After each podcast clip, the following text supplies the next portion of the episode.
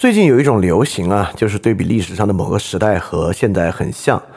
但如果很严肃来讲啊，我都觉得不像的部分会最多了，而且一些很表层的符号性的或者只是单一某个方面和今天很像，那像不像的又能怎么样呢？就算很像又能怎么样呢？当然啊，历史的古今对比绝对是一个很有意义的话题，但需要到什么样的颗粒度或者在什么层面上对比类似，可能才能够比较更有启发呢？我们今天呢就用拉丁美洲的历史来试一试。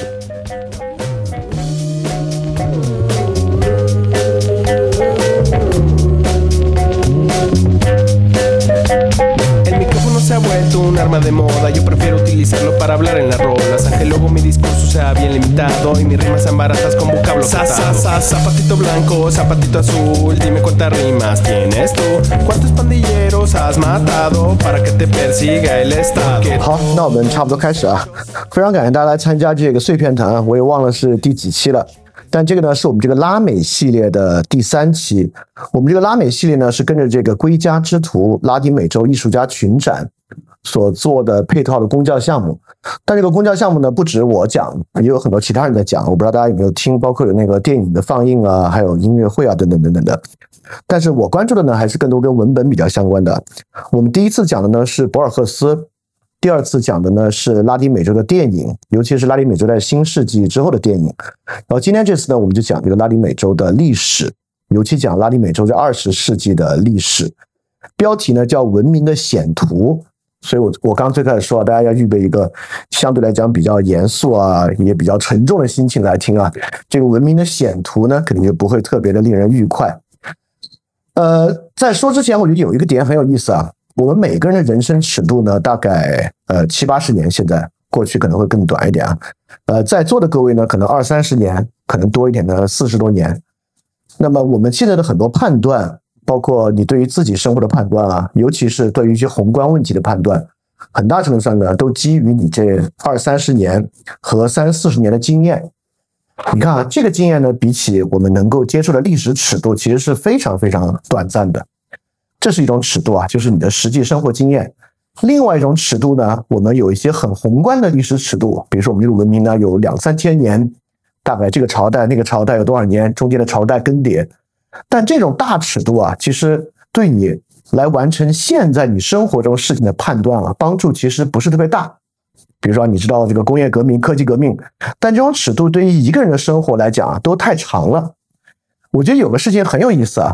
实际上呢，我们能够接触的史料在现在是很多很多的，因此当你接触很详细史料的时候呢，你就有了超越你自己人生经验的历史感受。但这个人生经验历史感受呢，你就需要了解的稍微细节一点。比如说如果你对过去了解就是20世纪史分3个阶段，分别是1战、2战、苏东解体，你如果只是这三个词啊，你赫然不能从中得到任何东西。但比较有意思的就是呢，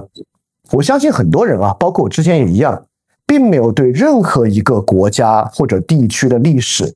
做一个颗粒度比较小的了解。比如说对我们来讲啊，其实最容易了解的当然就是从20世纪初到20世纪末我们自己的历史了，但这中间有很多障碍啊，也有很多问题，导致我觉得很多人啊能够知道里面几个大事儿，但具体比如说我随便什么年代啊，就1970年到1975年时间发生了一些什么呢？1970年到1975年时间主席是谁呢？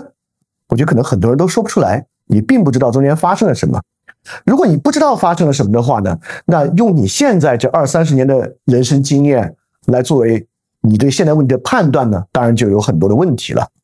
当然如果仅仅看一个国家的历史尺度呢，很可能对判断一些问题啊和理解一些问题和现象呢依然是不足的。原因呢，就是因为20世纪慢慢是一个全球化的时代。那么在一个全球化的时代呢，各个即使是相距极其遥远的文明地区啊，他们遭遇的问题是高度类似的。所以有时候如果你只看你所在这个国家和地区如何对应和解决这个问题，很可能它只是面对这个同样的全球化问题10多20种不同解决方案之中的一种。所以这一种本身的好坏和起伏啊，不足以让你来对它形成一个比较完整的判断。好，我扯了，我每次大家听了就听多了就知道啊。我开始都会把这个东西做得巨宏观无比，然后我们再来关联今天的问题意识。今天的问题意识是一个这样的东西啊，大家我猜绝大多数应该都听说过一个词啊，叫拉美陷阱，大家听说过吗？对吧？点头的人虽然不多啊，那我可以多说几句。这个拉美陷阱呢，又被称为中等收入陷阱。中等收入陷阱呢，就是说这个国家的经济啊，发展到中等收入的时候呢，就发展不上去了。进入一个长期震荡的周期，这种长期震荡啊，当然对一个国家的政治社会的稳定，以及对每个人生活你自己的生活预期的管理啊，都有很大的影响。那么恰好呢，我们现在呢就在这个中等收入的坎儿上。有人知道我们国家现在人均 GDP 是多少美元吗？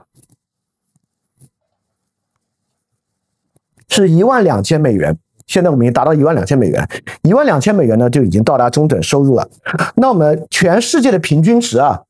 我在搜之前没想到比大家想中高，全球人均 GDP 的平均值就是12000美元啊，所以不是一个很低的值啊。南美国家到现在呢，委内瑞拉这个国家有2800万人，他们的人均 GDP 有16000多美元，当然这个国家人均 GDP 高一点是因为他们是个石油大国啊。智利呢有11900万人，他们的人均 GDP 也有16000美元。乌拉圭340万人，人均 GDP 17000美元。好，然后进入我们今天的主角啊，拉丁美洲最大的三个国家呢是墨西哥、阿根廷和巴西。阿根廷人口4500万，现在的人均 GDP 是10729美元，在2014年他们还有14613美元。阿根廷的这个人均 GDP 啊，一直在非常剧烈的震荡，包括这个国家的政局、经济都在剧烈的震荡之中。巴西人口 2.1 亿，现在人均 GDP 7518美元，比较少啊。2011年的时候还有13245美元。墨西哥 1.3 亿人，人均 GDP 9926美元，是相对比较稳定的。这个东西呢被称为中等收入陷阱。那么大家如果读过最近的一个大报告啊，就知道这个大报里面有个宏愿，叫做呢2035年我国人均 GDP 水平达到中等收入国家水平。大家听过这个吗？这个中等收入国家呢大概就是要到23000美元，是一个比较低线的关口。为什么我们的这个大报告里面没说别的，单有这么一句呢，就是我们的这个人均 GDP 啊要达到中等发达国家水平，其实呢指的就是突破拉美陷阱。好，这听上去呢好像还是一个关联没有那么近的，对吧？拉美国家有这个问题，实际上不仅拉美呢，韩国呀、马来西亚、亚洲国家同样有这个所谓的拉美收入陷阱。我再说一个关系更近的，我觉得知道的人可能就不多了，知道的同学可以举下手啊。谁知道在80年代末期我们做了一个价格闯关？全场只有一个人知道。你看80年代末的事情你们都不知道，更不用说更远的历史了。OK， 这个价格闯关啊，是我们在80年代末做的一个非常重要的经济上的尝试。什么叫价格闯关呢？就是在80年代末期啊，我们有一个价格的双轨制。什么叫价格的双轨制呢？就比如当时啊，你如果从国营的工厂买钢材是一个价格，你可以想象，对吧？就国家体制中钢材有个价格，市场上呢钢材有一个价格。那市场上钢材的价格当然是受到供需决定的了，这钢材要多就便宜，少就贵。那么体系内的钢材价格呢，一般来讲都会比较便宜。这个东西我们今天生活中一样有，对吧？很多东西体系内比体系外便宜，这个呢叫做价格双轨制。价格双轨制会导致一系列的问题啊，包括你就可以想象，比如说我要是一个工厂的工厂主，不是，我还不能是工厂主。我要是一个国营工厂采购员，我就可以把这个低价钢材啊卖到外面去，叫做关岛。当时这东西非常非常多啊，而且这个东西呢是这个通货膨胀的温床，因为一直以来啊有一大片东西的价格低估，就会导致通货膨胀。这个呢就是拉美遇到的问题。当时我们国家啊，体改所和发展研究中心专门派人考察拉美5国，就是考察他们从70年代到80年代的通货膨胀和中等收入陷阱问题。回来之后呢，我们进行了这个价格闯关。价格闯关非常遗憾啊，价格闯关失败了，非常快速，价格闯关就回潮了。这个回潮呢，引发了非常，在我看来啊，是我们近代史上最遗憾的一个后果，极深刻的影响了今天在座所有人的生活。感兴趣呢，可以回去搜一下，这个东西我没有办法在今天跟你讲。因此啊，大家可以发现啊，我们价格闯关当时的基本依据就是对拉美五国在20世纪后半叶经济状况的考察。很多人可能现在开始搜了，你们回去搜啊，不着急啊，因为你错过了接下来这一段，可能这个问题是聚焦的不够紧。也就是说呢，实际上啊，虽然我们之前一直讲啊，拉丁美洲是距离我们最遥远的大陆，但是在实际状况、经济发展和问题上，距离我们，我觉得呢，却非常接近。所以今天啊，如果你敏锐的听的话，应该能从中听到很多很多和我们的大大小小的问题相关联的方面。虽然这些国家的政治体制、人口啊、经济啊等等状况跟我们都非常不同，语言文化都不同，但是呢，作为一个全球化的时代，拉丁美洲经历的过程啊，不管是中美收入陷阱这个巨大的问题本身，还是通货膨胀的形成成因等等等等的问题啊，包括治理问题，跟我们的关系都很大。这个呢，确实需要大家敏锐去察觉。我不可能在每一个地方都说，你看，这就像我们的那个问题。对，我真的没办法讲，但如果很能讲的东西呢，我就讲，但绝大部分都不太好讲，所以需要你比较敏锐去听。我猜啊，第一，我们今天会主要讲墨西哥、巴西和阿根廷从1930年到国家正常化周期经历的所有这个文明的显图，这个非常跌宕起伏的过程和历程。信息量非常大，然后我准备的内容2个小时跟你讲不完，所以我会详详略略。量很多，我觉得作为第一次听，大家又对这个地方的历史相对比较陌生呢，你可能没有办法一口气完全吸收它，所以我觉得今天主要还是培养一个兴趣爱好吧，就大家听完之后觉得，哎呦，这个拉美历史真的挺有问题啊，不是挺有问题，它也是挺有问题，也是挺有意思。大家回去之后呢，可以自己多看一看，包括我们自己的历史，其实也应该多看看。好，那我们就由于量很多，我们开始说啊。那么这个历史呢，了解一个地方历史还是需要一个线索。比如说对于我们自己的历史呢，大家应该能把握住几个线索。第一个当然就是1949年的顶格，然后是10年动乱，然后呢是改革开放等等等等，这个是我们来理解我们的近代史比较重要的几个关键的时间关口，对吧？那么你理解20世纪的这个世界历史呢，一战、二战、冷战、苏东巨变，可能是20世纪重要的4个历史。那我们讲南美的时候其实讲过啊，就南美没有经历二战，因为二战没有打到南美嘛，二战主要在欧洲、亚洲来打，包括北非，没有染指南美。所以对南美来讲呢，我们还是可以抓住几个非常重要的历史关口。第一个呢是1929年开始的大萧条，这个呢是我们今天切入南美，我们讲呢也是从这里开始讲。第二个呢还是可以关注1950年，就是二战之后一系列的转变。第三个呢是1980年。1980年不光影响南美啊，也是全世界的一次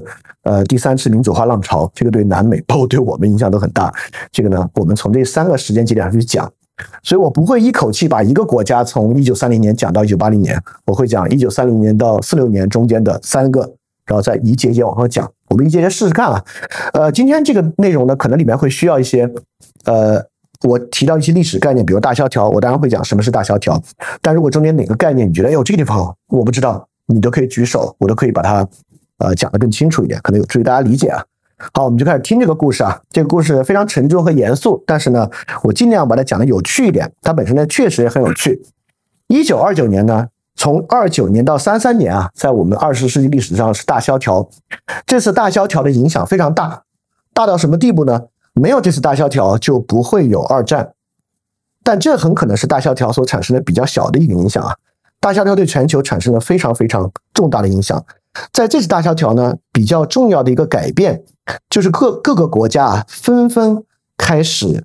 意识到了这个国际贸易带来的问题。你就说很简单，如果我这个国家啊，假设我这个国家是出口玉米的，我这个国家的大量的钱啊，大量的产业都在出口玉米。尤其是南美这样的国家，你们也知道，这种老牌被殖民地其实是有很多什么橡胶啊、香蕉啊、玉米啊等等，有些国家是石油出口国。那么大萧条呢，就是全球通缩。我们今天呢有点像，但今天大萧条的力度和尺度啊，和那会儿还没有办法比。我也不认为今天我们会全球大萧条的那个地步。在那个时候，你可以想象，如果我是一个石油出口国，我可能过去国内财富 50% 啊，甚至以上来源于出口。很有可能在第2年啊，这些财富直接蒸发 40%，GDP 一年跌 40% 是什么概念？社会直接崩溃掉。你想想，尤其是出口关税、进口关税，那么有些国家是靠出口关税过活的，那第二年整个财政体系完全崩溃掉。所以29年到33年的大萧条啊，促使很多国家觉得哇，大家可以想象，从18世纪到大萧条之前，国际贸易让很多国家都富了起来。尤其是大家这不光是18世纪，从大航海时代之后，新兴的国家不光是那些殖民地的宗主国，像西班牙、葡萄牙、英国等等的，他们主要是靠贸易活，对吧？像我们这个国家虽然不是一个这样的所谓的海权国家，但实际上我们从明朝开始，我们的丝绸啊、陶瓷啊，为什么明朝有那么多的白银流入，不也是因为贸易的原因吗？清朝我们跟国外的摩擦，不也是因为贸易的原因吗？我们也被深深卷入这个贸易秩序。所以贸易呢，一直是一个很重要的事儿，直到大萧条。大萧条之后呢，很多国家就开始推行贸易保护主义，比如说有些东西呢，我就不进口了，我要优先照顾我本国的劳动力、就业率情况和市场。包括很多国家呢，开始疯狂的贬值。大家知道啊，如果我主动贬值，我国的货币是有利于出口的，对吧？你说别人买我的东西就便宜了嘛。这个经济学常识大家应该知道吧？就当一个国家的货币贬值，其实是有利于这个国家的出口的啊。所以当时不是各国萧条吗？那就比哪个国家贬值贬得狠呗。谁只要贬值贬得狠，它的出口呢就能够获得保障。但这个货币大贬值啊，对于国内人的购买力是毁灭性的影响。大家可以想象，在那个时候，其实没有我们今天这么好的社会正义的观念。也就是说，我是一个大的出口商。我是这个国家最大的石油出口商，我跟政府的关系非常好，我就希望现在疯狂的贬值，因为我自己财产很多，但疯狂贬值带来国内劳工群体和底层人他们的购买力下降，我就无所谓啊，我跟我有什么关系，对吧？所以我就希望疯狂的贬值。所以29年之后呢，就产生了这样的大萧条。大萧条呢，直接推动像德国和日本这样的国家走向了军国主义。第一呢，军事工业替代国内的其他工业是一个非常好的产业替代，就是当时在德国、日本啊，其他外贸出口行业全部不行了，那就把产能弄来造战斗机、下军舰、下饺子呗，等等等等啊。我每次不怀好意的笑一下，大家就应该感觉到，我就用这种不怀好意的笑一下，大家就明白了啊。这个呢，就是一个当时非常重要的策略。这么做的国家可不只是德日。最后大家知道打起来的呢是德意日三国，但中间呢有很多中立国，比如说北欧有些国家是中立国，比如说西班牙和葡萄牙，当时二战都是中立国，都是打到二战最末尾，他们才知道看着你打平了，他们才开始加入到这个同盟国的序列的。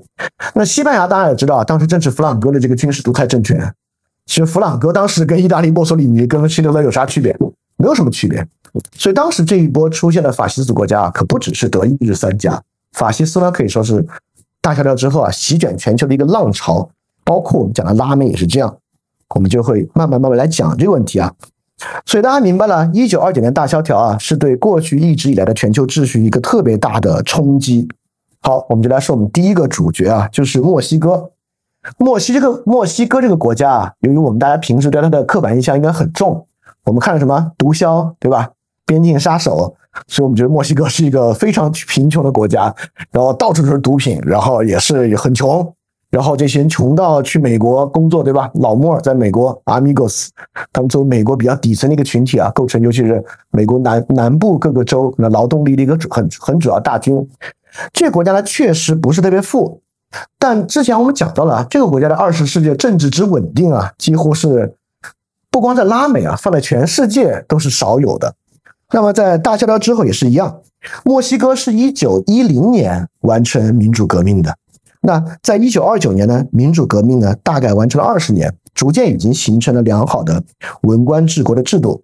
但在20世纪早期啊，南美国家啊，这些传统的被殖民地都不会特别发达。当然大地主是当时很大的势力，再加上这些说西语葡语的国家，天主教在当地都是很大的势力，军阀在当地也是很大的势力，这点甚至跟我们当时也很像。那墨西哥由于毗邻美国呢，出口经济就以出口到美国为主，到今天都是一样。所以墨西哥其实跟我们一样啊，也分南部文化和北部文化，墨西哥北部跟美国接壤，所以跟美国的经济一体化程度很高，出口行业很发达。南部呢跟拉丁美洲关系比较近，所以墨西哥南北呢跟我们南北一样，其实文化等等方面是非常不一样的。那么刚才大家已经听到了，我们说大萧条呢，其实对于国内的这个劳工群体、农民群体的影响很大，各个国家竞相货币贬值，那么人民手上的钱购买力很弱。那么在这个时候呢，墨西哥的劳工群体纷纷也被组织起来，就建立了墨西哥区域工人联合会 CROM。 这个可以想象啊，为什么大家可以理解一个问题了，为什么从1920年前后左翼在全球风起云涌，在全世界这么多的国家，左翼就是这个社会主义的浪潮啊能够兴起，跟大萧条期间呢这个人民本身的购买力下降有很大的关系。因此啊，跟我们这边一样，当时呢革命之后啊，这个农民的土地改革意识非常的高涨，因为当时呢是个大地主经济，但农民在大萧条期间呢受到了很大的问题，因此就非常希望能够获得土地。这个获得土地的冲动啊，其实在全世界各地，我相信在任何地方，当人有权利意识之后都会这样去想。而且啊，在大萧条中间其实是一次洗牌的过程。因为比如大萧条，我是个农民，我的庄园是种橡胶的，橡胶作为出口，大萧条之前我就破产了。我的破产之后呢，我的田地，尤其是你们可以想象，这国家边界都有争议，那田地边界更有争议，对吧？那么大庄园啊，可能由于我自己，我这个橡胶庄园不行了，那我这个也顾不了那么多人来帮我看这个庄园了。慢慢，我庄园边缘地区啊，一些跟村子接壤的土地就被别人种了。被别人种了之后呢，我也不可能有，我这个破落地主也不可能有任何能力去捍卫我的土地。慢慢的，这些土地啊就被农民吞掉了。吞掉之后呢，当时墨西哥就有一个很好的政策是倾向于农民的，就是跟村庄毗邻的土地啊，如果无主地，你们可以申请的这个地就归你们村子所有，所以你们就可以搞一个村社。村社啊，如果大家知道的话，是这个俄国革命的时候非常重要的一个组织方式。俄国革命呢跟德国革命不一样，德国革命呢主要是搞这个工人阶级，俄国革命呢主要是农民，就是以村社为形式组织。所以墨西哥当时左翼的势力非常高涨，就开始实行新的村社。那么当然啊，地方的军事冲突呢也在加剧。好，这是一个方面啊，这方面呢，其实南美各个国家在大萧条之后都一样。另外一个方面呢，大家也可以想象啊，我是个农民，我没有自己的土地，我过去呢在一个庄园当佃农，这个庄园主破产了，我怎么办？我又没有自己的土地，我现在无法从他那里获得酬劳了，我该怎么办呢？进城。对，说的对，进城。所以这个时候呢，就有很多人进入城市，所以。大家不知道大家知不知道啊，就第一次欧洲城市化和黑死病有很大的关系。因为欧洲黑死病之后，欧洲死了将近一半的人，很多农民无人耕种，很多佃农也没有办法去，很多农村根本就瓦解了。大家可能知道，这个农业虽然是一个自给自足经济，但好的时候农业耕作和生产还是需要一些合作的，尤其是在水利啊等等尤其是耕和收的时候的合作。那么很多农民呢，尤其这个黑死病死亡很多人，他不得不迁徙。他迁徙到别的村庄去呢，没有办法立足，他不得不去到城市。所以欧洲的城市兴起和这个黑死病有很大的关系。那大萧条之后，其实是全世界的一波城市化。在大萧条中间呢，很多失地的农民呢就进入到城市，南美也一样，流动性的阶层开始增加，国内和国际都开始产生这样的移民。所以说在这个时候就兴起了一个新的阶层，就是市民阶层在这里兴起了。市民阶层可不一定是城市里的中产阶级，今天也一样，这个市民阶级可以是城市里的中产阶级，同样可以是城市里的务工者。但墨西哥呢，在大萧条中啊，相对比较幸运，因为我不知道大家知不知道啊，在明朝期间运到我们国家的白银叫阴阳，不是那个 dark and white 那个阴阳啊，是老鹰的鹰 eagle coin， 就是来自墨西哥。墨西哥国徽不是老鹰吗？墨西哥呢是传统的金银出口国，这个西班牙人打到那儿就发现有金矿银矿，开始屠杀等等的。所以墨西哥在大萧条中呢相对比较幸运，金银和石油啊，不管再萧条，这个呢都是一个是硬通货，一个是硬社会资源，所以墨西哥的出口业呢没有受到根本性的颠覆和崩溃。所以说呢，政府还比较有钱。有钱之后该怎么办呢？有钱之后，尤其大家可能也知道啊，这个凯恩斯主义就是在大萧条之后出现的。就凯恩斯啊，他的人的年纪和他的研究都是那里出现的，所以凯恩斯主义呢也深深的影响了这个墨西哥。那当时既然政府有钱嘛，我们就搞这个凯恩斯主义啊。所以这个社会思潮呢就开始不一样了。那么在当时的墨西哥社会啊，一种比较保守的思想就是我们还是要走这个私人的资本主义农业，来把这个农业兴起鼓励出口，走以前的道路。那教会的权力也在里边是很大的这个兴盛和跟这个高度相关，因为天主教很多时候农业社会是深度绑定的。但是呢，在面临市民阶级的时候，出现了好多别的问题。所以墨西哥这个国家啊，在南美很早的就走向了对于天主教的反抗，就说他们开始反抗教权。这地方我可以补充一下啊，就是教权呢跟大的农业庄园经济有很近的关系。比如说马丁路德宗教改革的时候，最开始支持改革宗的依然是汉萨同盟的德国先驱城市，包括之后的加尔文宗等等呢，其实也是与城市阶级联合的。所以当新的城市阶级兴起的时候呢，很容易出现对于天主教传统教权的反对。当时啊，墨西哥的总统要宣称进行一场心理学的革命，这个革命呢要争取青年们的感情和理智，让他们被新的精神征服。这里面出现了一个非常重要的总统，叫卡德纳斯。卡德纳斯在统治时期啊，有一个宪法第三修正案，这个第三修正案这么讲的：国家赋予的教育应该是社会主义教育，并且除了摒除所有宗教信仰外，还应该通过给青年以宇宙和社会生活确切的理性观念来组织教导和活动，与狂热与偏见进行斗争。所以在这个时候呢，墨西哥是南美很早左倾的国家，成为了一个非常重要的左翼的国家。卡德纳斯是墨西哥非常重要的左翼的领袖。跨越百年啊，到2019年，墨西哥新上台的政党是百年之中的第一个左翼政党，就是卡德纳斯主义。他们就是直接把自己的精神啊上溯到我们讲的这个1930年的卡德纳斯时代啊，所以左翼在墨西哥的回潮就在这个时候了。所以他模仿苏联啊，就进行了一个6年计划。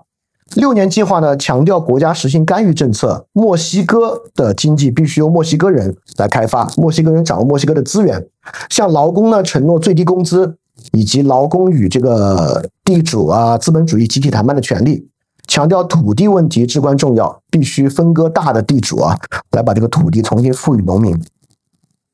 好，所以这是非常典型的左翼政策啊。那在这个左翼政策之后呢，当时啊，当然随着这个经济本身的复苏，其实这个罢工的数量也在快速的上涨啊。1933年啊，其实墨西哥还只有13次罢工，到1935年啊，全国已经有642次的罢工之多了。罢工之中啊，当然工人的组织啊，这个工团，我们刚才讲这个墨西哥工人与农民的总联合会等等等等，慢慢也建立起来了。包括农业呢，也开始产生了叫做平均地权派的派系。这个平均地权派呢，就是要其实跟我们土改者像啊，就每个人都要赋予土地。大家可能知道啊，不管是欧洲还是南美，这个土地的所有权很多时候不光是地主，也是教会，对吧？在欧洲，其实教会拥有非常大量的土地，所以平均地权派不仅伤害到了过去大地主的利益，也伤害到了这个基督教保守势力的利益。好，这个路线大家好理解啊，就是左翼的兴起与大萧条的关系。我们来说另外更有意思的了。在左翼之外呢，这个卡德纳斯之前的一个前总统，因为一般你看这个特朗普下台也想再选，对吧？其实这个像巴西现在这个卢拉啊，在他第一次当总统之前啊，连选了4次。我们今天会讲到卢拉啊，所以这个连选连上是很正常的。这个他的前总统呢依然非常活跃，他在活跃之中呢就开始走向了另外一个方向。也就是说呢，他非常反对基层农民和工人自己组织起来，以左翼的方式来做。他觉得呢，应该学习当时意大利和德国的经验，当然就是法西斯的经验。所以说，我们过去理解法西斯啊，都是在二战的基础之上理解的。法西斯嘛，就是那几个打仗的国家，那完全不是的。就法西斯主义指的可不是打仗的一个事儿啊，法西斯主义是当时应对大萧条的2种最主要的方案。应对大萧条，很多国家走向了左翼运动，很多国家呢走向了法西斯主义。所以法西斯主义本身有一整套的对于社会和经济的看法和想法，而且很多时候你听起来觉得，哎，跟那左翼要的很像啊，怎么感觉是一样的呢？所以这个真的很重要啊。比如说在这个2000年之后啊，在这个拉美的拼摊里面，那个查韦斯大家可能都知道，反美勇士查韦斯，他宣称啊他是这个社会主义，但你读他的纲领不就是法西斯主义吗？典型的法西斯主义政府啊。所以说我们当然我们今天比较全面的理解法西斯，并不是说我们要给法西斯洗白，觉得他好像挺有道理的，他没有什么道理啊，只是说我们要理解这是传统保守主义在面对大萧条问题的另外一个重要的变种。这一会儿我们讲到这个讲到阿根廷的贝隆主义的时候会细讲，这个贝隆是影响阿根廷直到现在，现在阿根廷的执政党就还是贝隆主义政党。阿根廷的经济现在也在持续衰退中，我觉得贝隆主义是弄不好经济的，也就是说法西斯弄不好经济的，我们一会儿来讲这个问题啊。Anyway， 那么卡德纳斯政府呢上台之后，慢慢在地权上就非常严厉的进行这个平均地权的分配。从1940年开始啊，他们向80万人分配了1800公顷的土地，无地人口呢从250万直接减到了190万。农业贷款的支出呢也慢慢占政府的支出啊，占着政府总支出的 10% 左右。好。当然这个地主阶级也会争取农民啊，为了避免被左翼吞噬，他们可能就会开始先进行财产分配啊，给佃农涨工资啊，然后也分配一些土地给种啊，收买这个农民领袖啊，这个在各个国家都是一样的。这个时候呢就出现了一个很重要的大家要去理解的一个问题啊，这个问题我觉得是理解左翼理解一切这个社会组织的一个关键。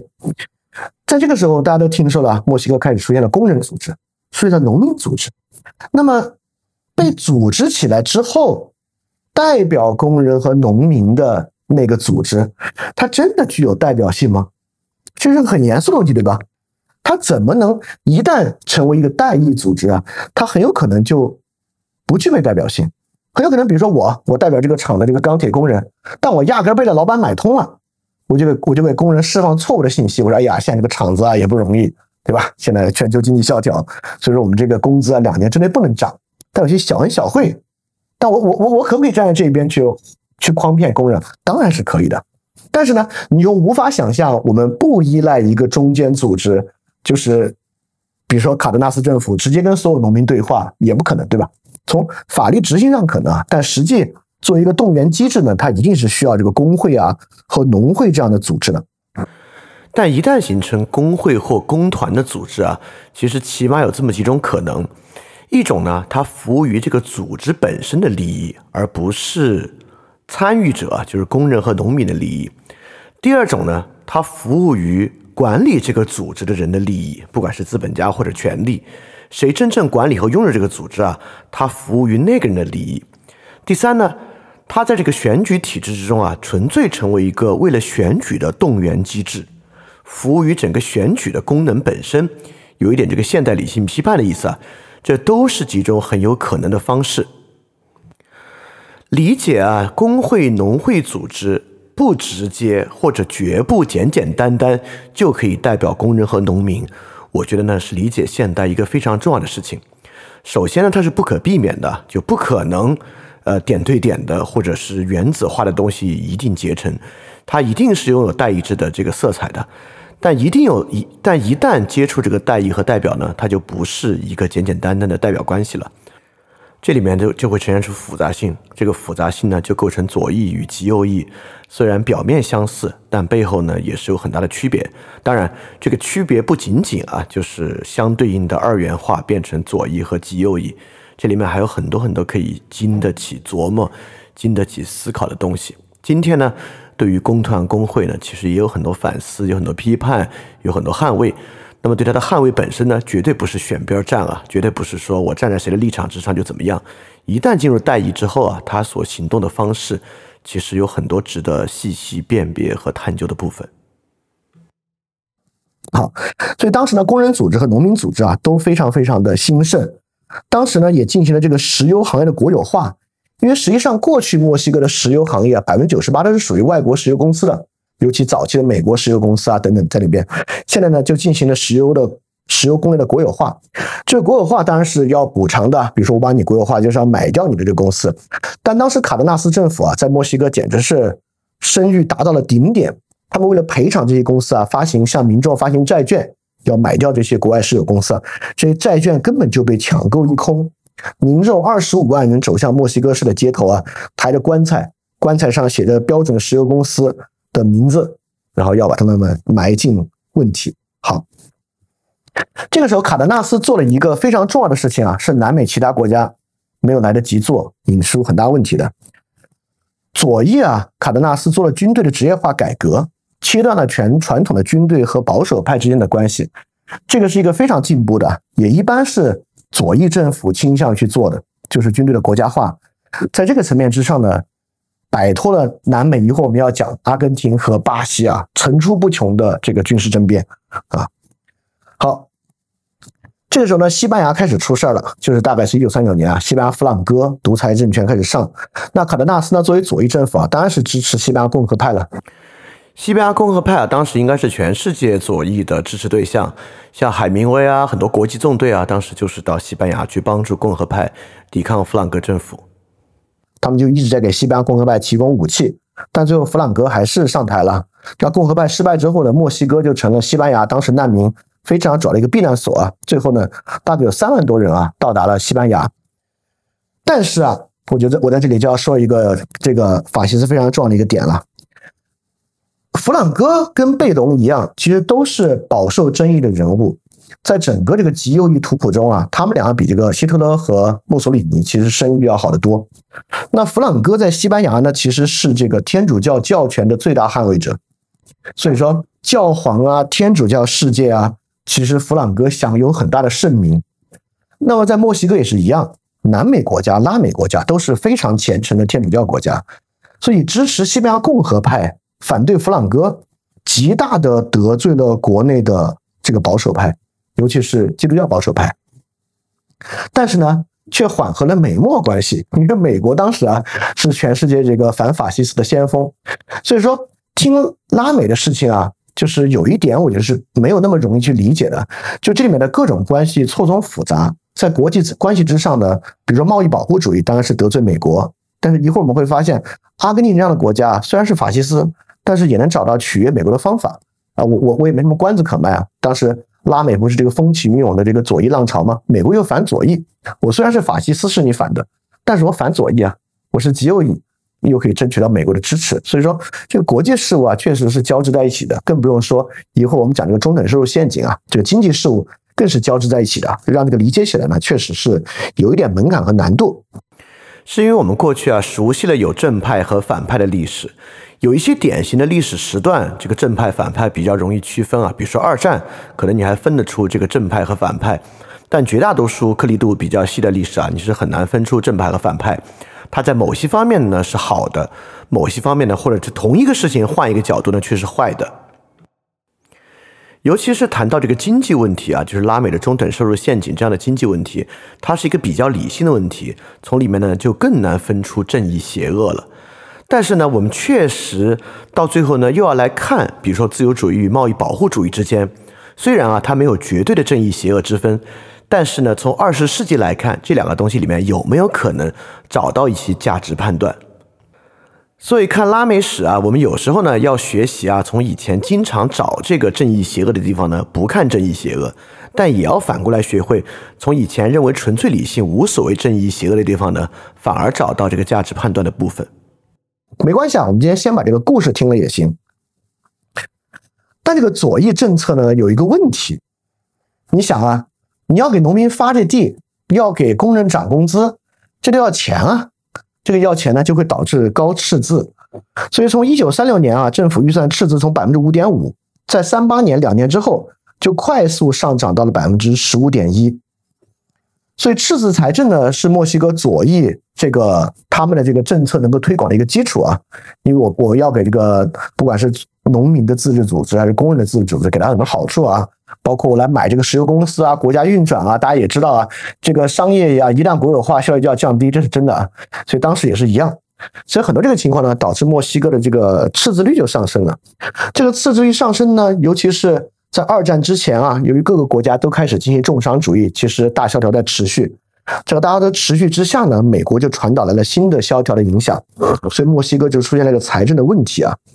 在这个财政的问题之中呢，墨西哥慢慢就没有办法守住这个左翼的立场了，因为这个左翼立场，其实上你会发现，当你这么做的时候，通货膨胀还是会加剧的。你给他们发的钱可能还不如通货膨胀厉害呢。那实际上呢也是有问题。慢慢的，卡德纳斯计划就开始出现一些回潮。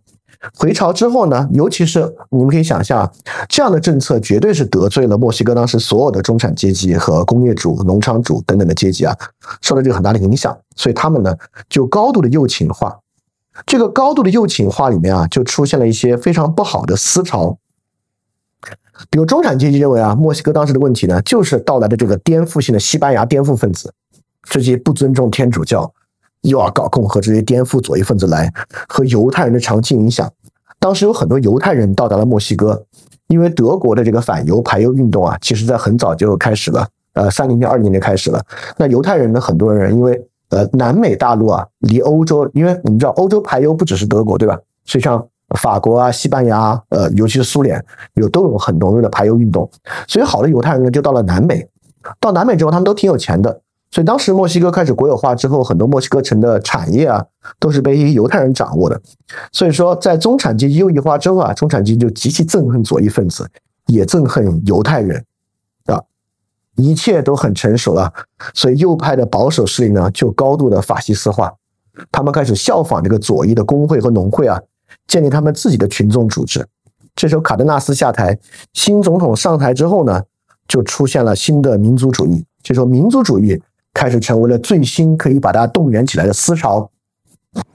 首先啊，卡德纳斯的左翼运动之中呢，依然包含民族主义。比如说里面讲到啊，墨西哥的资源由墨西哥人开采，由墨西哥人运营，这也是民族主义的想法。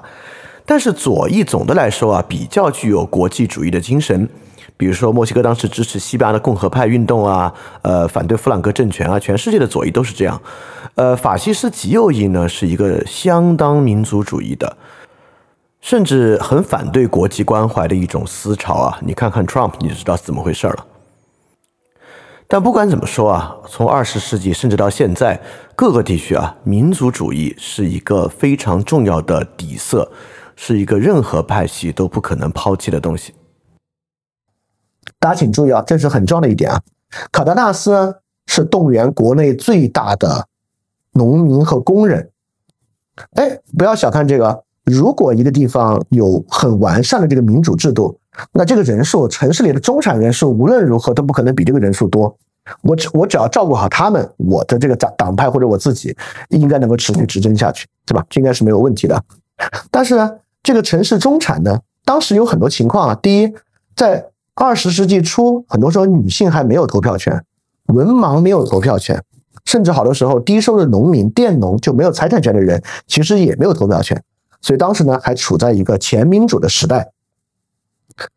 所以这个时候新上任这个总统啊，还并不是完完全全就极右翼化了，因为如果你马上极右翼化，岂不是要得罪掉国内所有的农民和这个工人嘛？那你的政党怎么维持下去呢？所以这个时候他其实还是一个中间状态啊，他是个中间派，但这个中间派呢抑制不住国内的状况，再转向这个极右翼的状况。但是呢，我觉得这个时候挺有意思啊，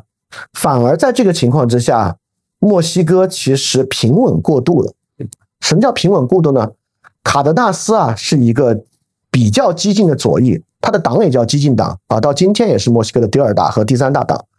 他的党叫激进党。他本身呢是高度反法西斯的，左翼当然反法西斯了，如果大家了解20世纪前期政治啊。那么在那个时候民族主义高涨的时候呢，整个社会又很容易法西斯化。所以你看啊，我是一个需要在墨西哥城市里执政的总统，城市里的这帮人啊都是帮法西斯主义者，城市外面的工人农民呢都是极端左翼，那我该怎么办呢？我只能走经济政策中间偏右，福利政策中间偏左的政策，谁都不得罪，对我来讲的是最好的方法。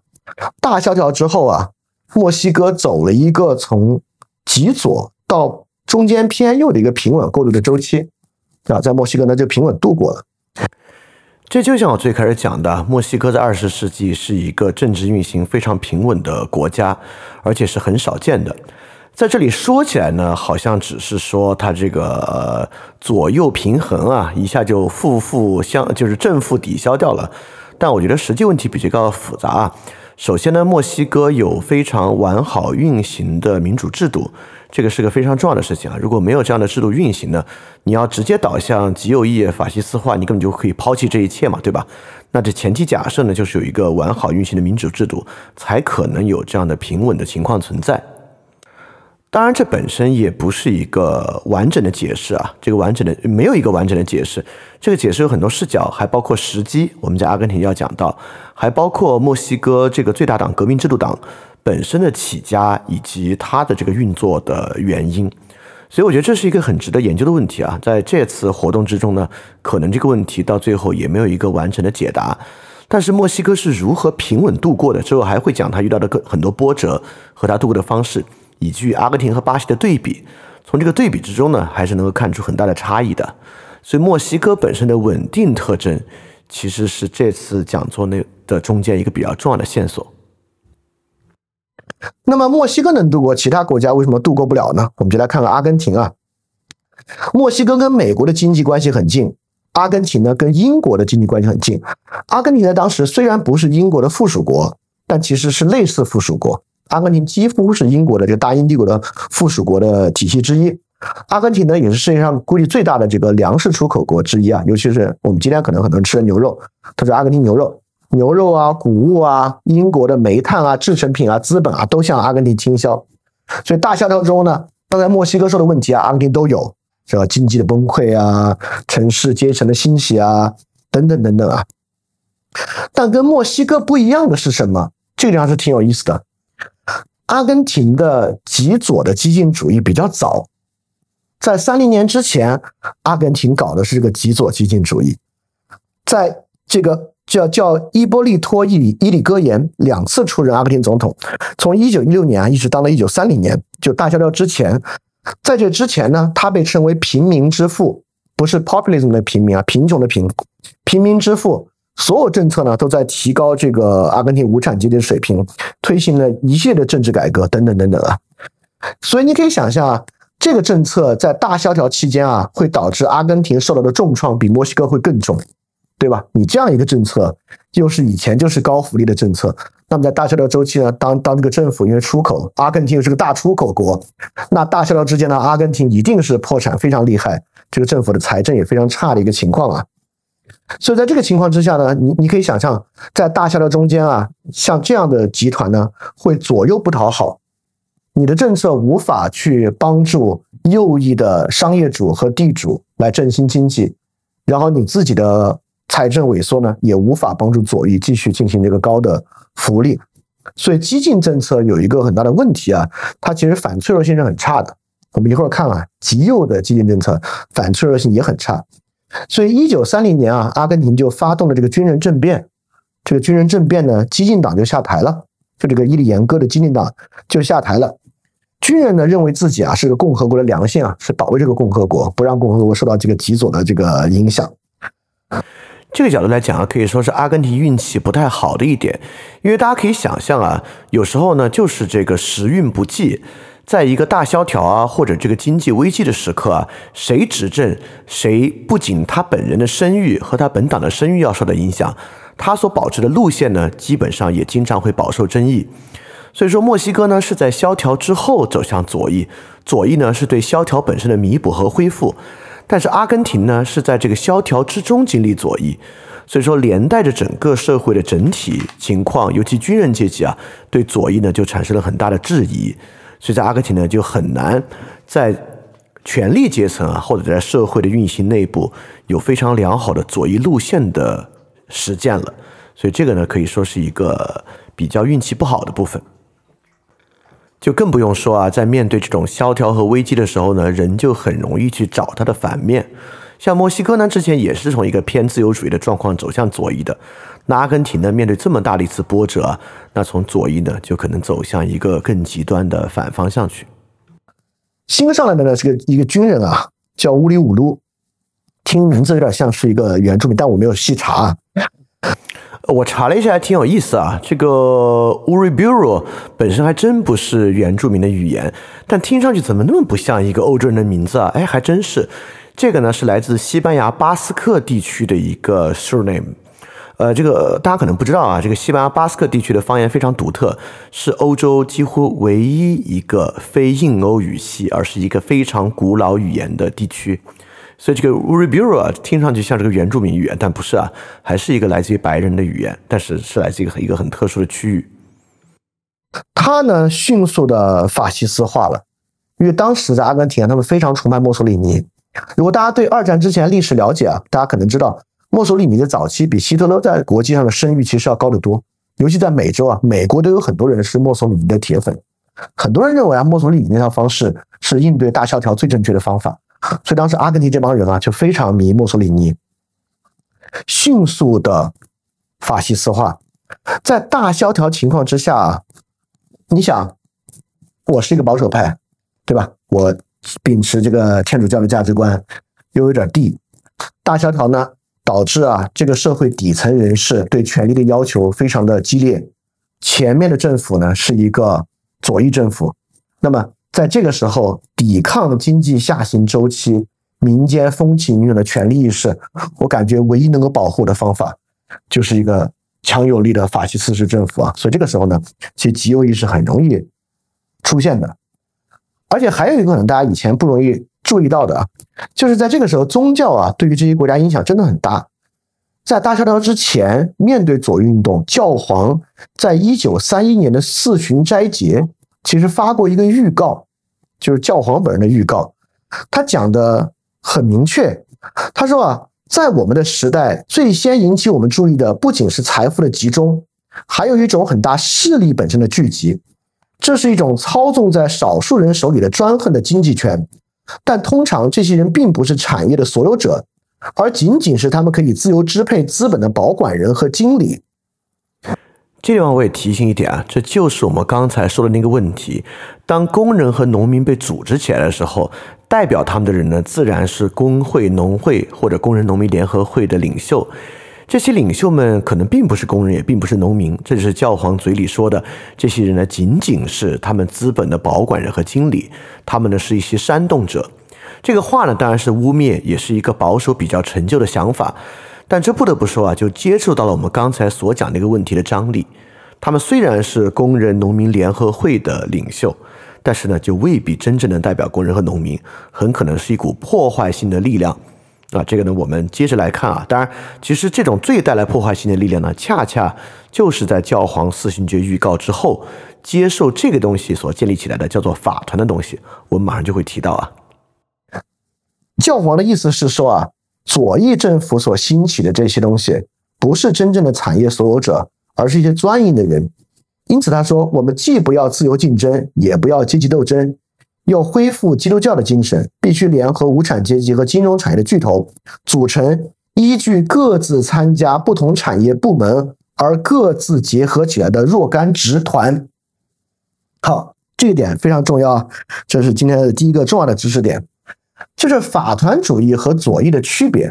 你看啊，左翼搞这个农民结社、农民团体、工人团体，贝隆也是搞这些，贝隆也搞铁路工人联合会，搞阿根廷工人全国联合会。他们的区别是什么？区别在这儿。你看啊，我们中国不也搞士农工商吗？我们也认为这个社会啊是由这个从上到下的这个阶层组合的，我们都会有一个想法，这个社会是由很多有机的部分组成的。但这有两种不同的思想，一种呢是自上而下的，就是说这个社会的阶层是我设计的，或者是我分类的，以我分类的方式去管。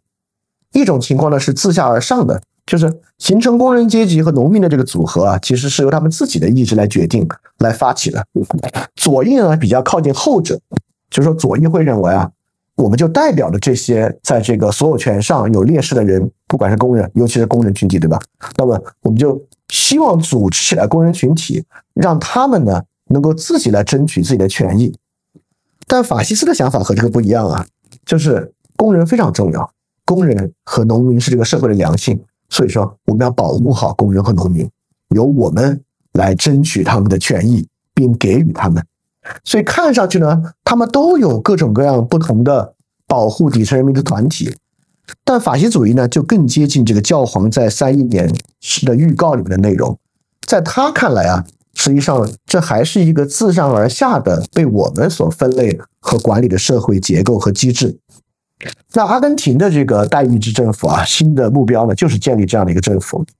他说啊，革命的全部目的就在于建立一个比较好的代议制，从而避免像伊里戈研究之前左翼啊，从而避免像左翼老爷们那样自以为以自私的少数人而形成的暴政。现实社会利益的真正代表能够良好的在国家体制之内行动，防止以选举为职业的人们垄断政府，把自己强加在政府和宝贵的生命力量的中间。这是一个这样的想法啊。今天我们可以发现啊，就是在很多表述之上，左翼和极右翼的表述方法是非常类似的，所以这也有助于让我们在平时啊看到一些合法性和合理性表述的时候，来找到第一啊，它的表述不是假的，它并没有撒谎，它是真诚的在讲。但是与那个真正好和良善的东西比啊，它到底差异在哪个地方呢？这是一个我们可以去练习的东西啊，它是视角的不同。他是以不同的方式在讲那个话，而不是说虚伪和欺骗。那么阿根廷呢，当然当时有左翼了，就之前政府啊，而且也连续执政了2届，其实力量也很大。激进主义呢，当时是阿根廷比较主要的一个力量啊，但是从整个上层的新政府啊，已经慢慢转向这个法西斯化了。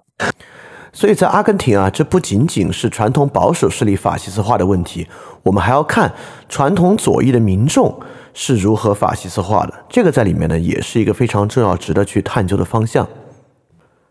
而且啊，一旦传统民众法西斯化之后啊，它之持存时间之持久，从贝隆主义一直到现在都是如此啊，几乎成为一种很难戒除的思考惯性和方式。这一点呢，是尤其我觉得值得注意和值得去思考的部分。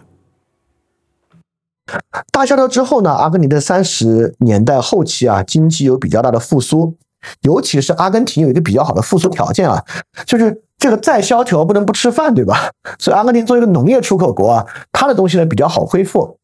就是其他的，比如说我是一个机器的出口国，或者是这个技术的出口国，或者工业制成品的出口国，那钱少了我就少买衣服，少买盘子，但不能不吃饭。所以阿根廷的经济呢恢复比较快，再加上很多犹太人啊逃到阿根廷，要带着他们的资产来啊，所以阿根廷呢其实当时啊，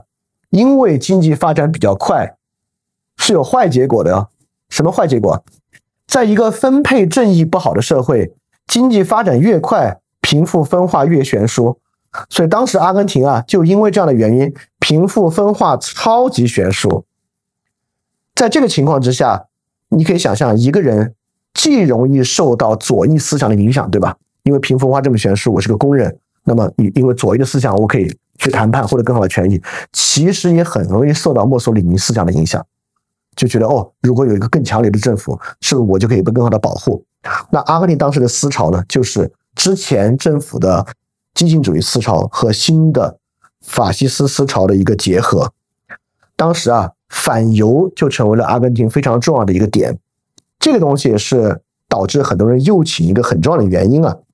当时很多农民都开始谴责犹太人，所以犹太人来了之后呢，其实进行了很多，因为犹太人喜欢做商业贸易嘛，所以阿根廷很多粮食外贸呢是犹太人在做，所以农民就会归咎于啊，现在你看粮食贸易恢复的不错，社会贫富差距这么大，但是犹太人害的。那在这个情况之下，如果你沾这个排犹啊，也就是说你把社会问题理解为内外冲突和内外敌我关系，你是容易偏向左翼还是极右翼啊？极右翼，对吧？对，就是这个原因。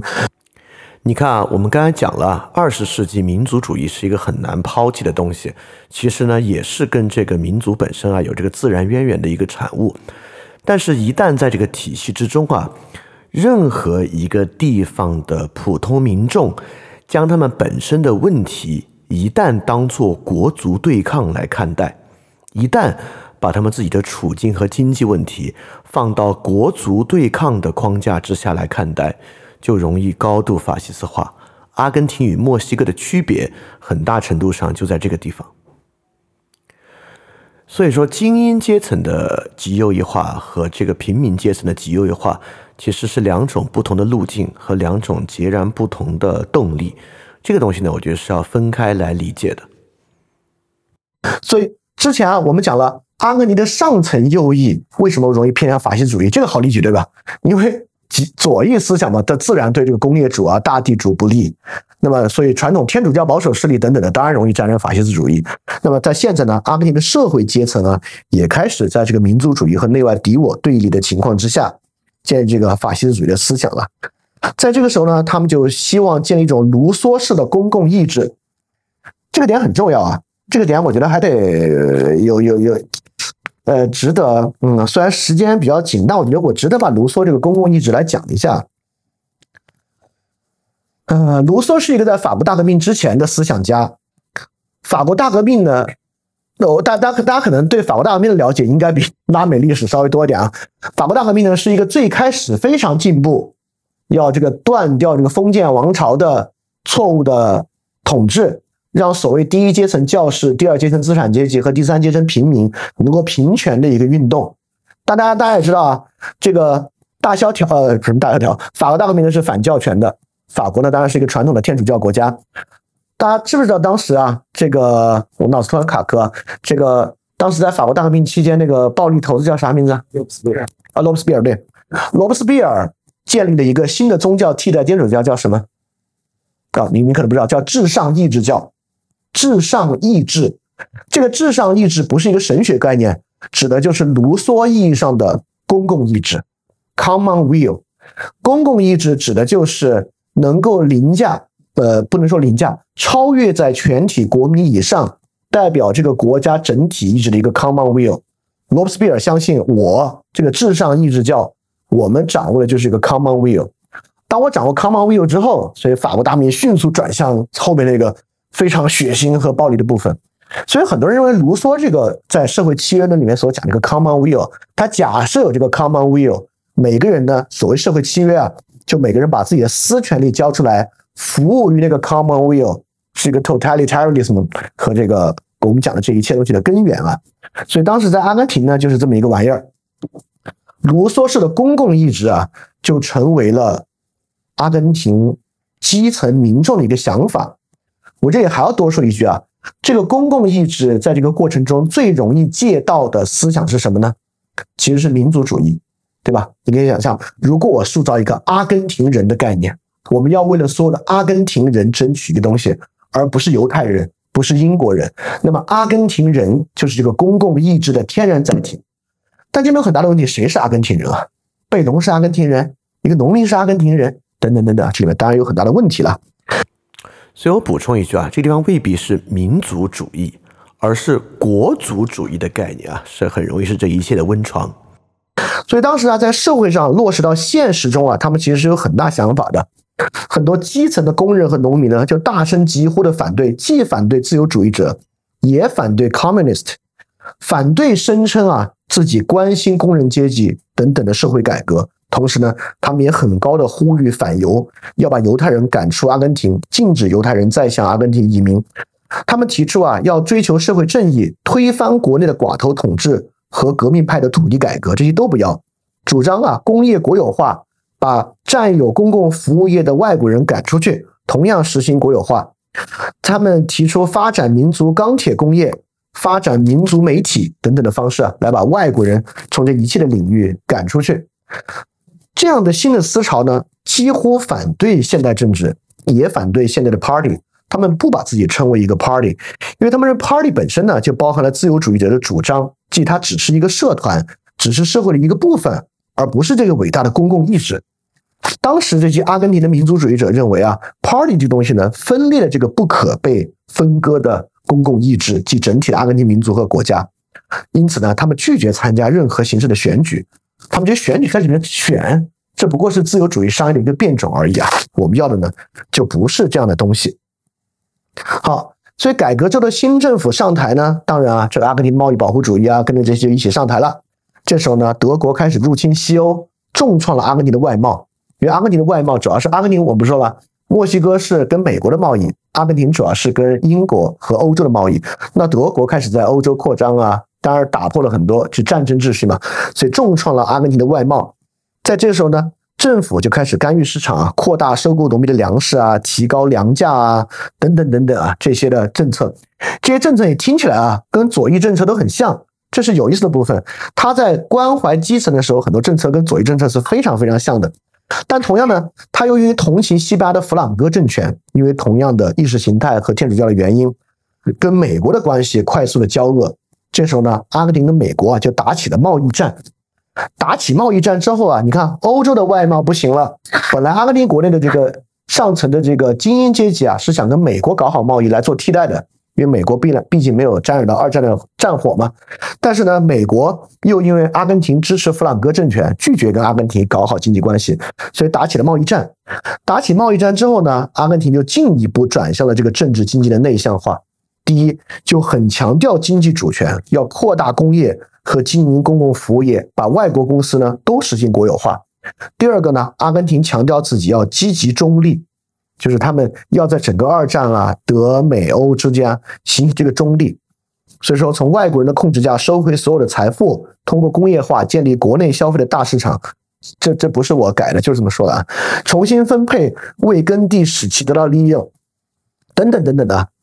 所以说，其实可以看到啊，就是法西斯主义在阿根廷的崛起，是在很多其他方案都被排除的情况之下突破进来的。所以我们可以说呢，是社会上形成了一个真空，这个真空呢是一个巨大的不被满足的需求，满足这个真空的其他方式都被积极的排除掉了，法西斯主义呢才趁虚而入，可以这么来理解这个动力过程啊。尤其是面对中低层的民众，这个真空地带怎么出现的？为什么阿根廷经过了快10多年的这个左翼思想出现了这个呢？就是你会发现，支持外贸和全球化的保守派，因为外贸消失的原因啊，德国攻击欧洲和美国拒绝与阿根廷进行外贸的关系呢，撤出了。自由主义的保守派又因为经济的大幅下滑，他们呢也撤出了。所以保守派的这个空间就只留给了最后一种保守派，就是法西斯极右翼。所以你就说，一个社会要转向极右翼没有那么容易的，它需要传统的社会保守势力从中撤出，无法再动员或者吸引人的时候，这种思想呢才会进来。而且1942年啊，他们认为自己很快就要受到美国和巴西的实质性军事威胁，因为二战中间啊，巴西跟美国是强烈绑定的。巴西是最支持美国的，所以美国当时已经通过租借法案在武装巴西了，就像武装现在的乌克兰一样，因为当时巴西也是要去这个欧洲本土作战的，所以阿根廷就认为啊，估计巴西很快要打我们了，所以这个时候当然了，就可以开始进行什么呢？所以1943年呢，阿根廷就再次发起了政变，军人呢就开始上台了。这个军人上台啊，我觉得其他的没什么多说了，当然军官崛起啊，军国主义啊。但当时军政府的一个文件内容，我觉得还是值得读一下啊，你可以感受到他们这种思想的气质。他们说啊，如果一个民族是温和的，习惯上是严肃的，他们把公共利益看得重于私人利益，那么让他选举自己的文职官员的法律就是正当的。但如果他们慢慢的把私利置于公共利益之上，并为野心家们所腐蚀，堕落到出卖选票，把政府交给腐化的人，那么好心人接过选择政府的权利，并且让老百姓服务权威就是合理的，即便那只是一个有影响或者有必要力量的个人。所以我想做一个简单的备注啊，就是快速推进一个或者让所有人把社会理解为纯粹经济理性、纯粹基于私利的、纯粹每个人都是自利的这种态度啊，很大程度上是有益于推进法西斯主义的。政府中最后的自由派尝试跟美国建立关系，被美国拒绝了，我觉得美国人肯定很后悔啊。然后被美国人拒绝之后呢，阿根廷就彻底建立地缘政治了。我们既不跟欧洲做贸易，也不跟美国做贸易，要跟拉丁美洲的旁边的国家做贸易。我们要帮助拉丁美洲旁边的国家建立军事政权，建立军事政权之后呢，我们跟他们联合起来，搞好我们拉丁美洲自己的贸易秩序，就进行这个了。所以阿根廷的政治大倒退。1944年底啊，阿根廷取缔了所有政党，因为他们没有代表真正的舆论，然后政府发表了特别多的民族主义的口号啊，等等等等。好，我们就要讲到今天的很重要的一个主角，就是贝隆了。这个贝隆啊，是阿根廷陆军的一个军官，这文化程度很高，有欧洲生活的经历。他不仅如此啊，他还在新的政府中被任命为劳动部的部长，所以其实跟劳工相关的政策呢，也是贝隆在制定的。我们知道贝隆在阿根廷人缘好到不行，好到现在阿根廷都还能让贝隆主义的政党往上当。所以贝隆主义跟民族主义者啊，都认为这个军队和工人啊是民族共同体的中心，军队代表社会的良心，工人呢是社会的血肉。所以贝隆呢就开始被发起啊一个民众主义的革命。好，我这里又要区分两个关键概念了。我觉得区分这些关键概念呢，是我们能够理解拉美一个包括跟我们相似的比较 delicate 的情况的一个特点，就是民粹主义和民众主义这两个想法是非常不同的。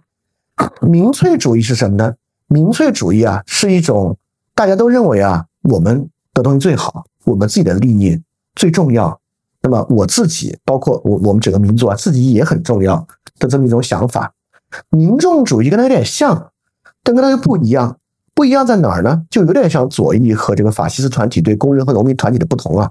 民众主义也强调这个，但特别强调我们去保护民众，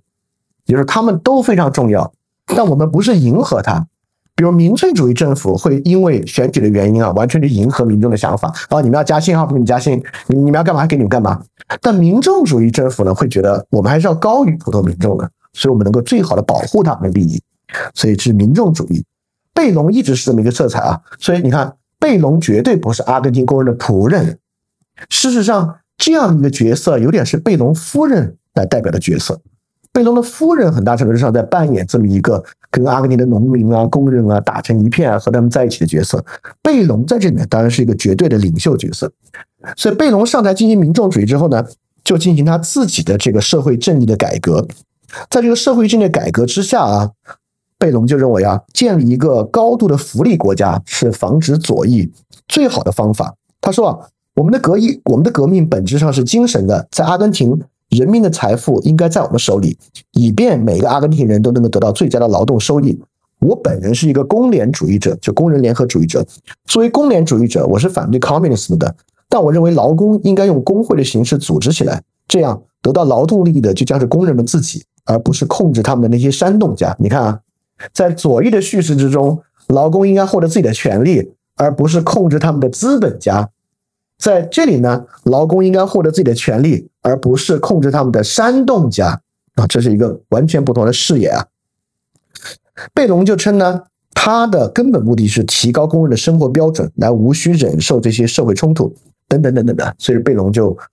进行了大量的一个福利主义改革啊，所以阿根廷的工人的工资呢，一年之内提高了 60% 啊。如果谁的工资一年能涨那么多，你们也应该会很开心啊。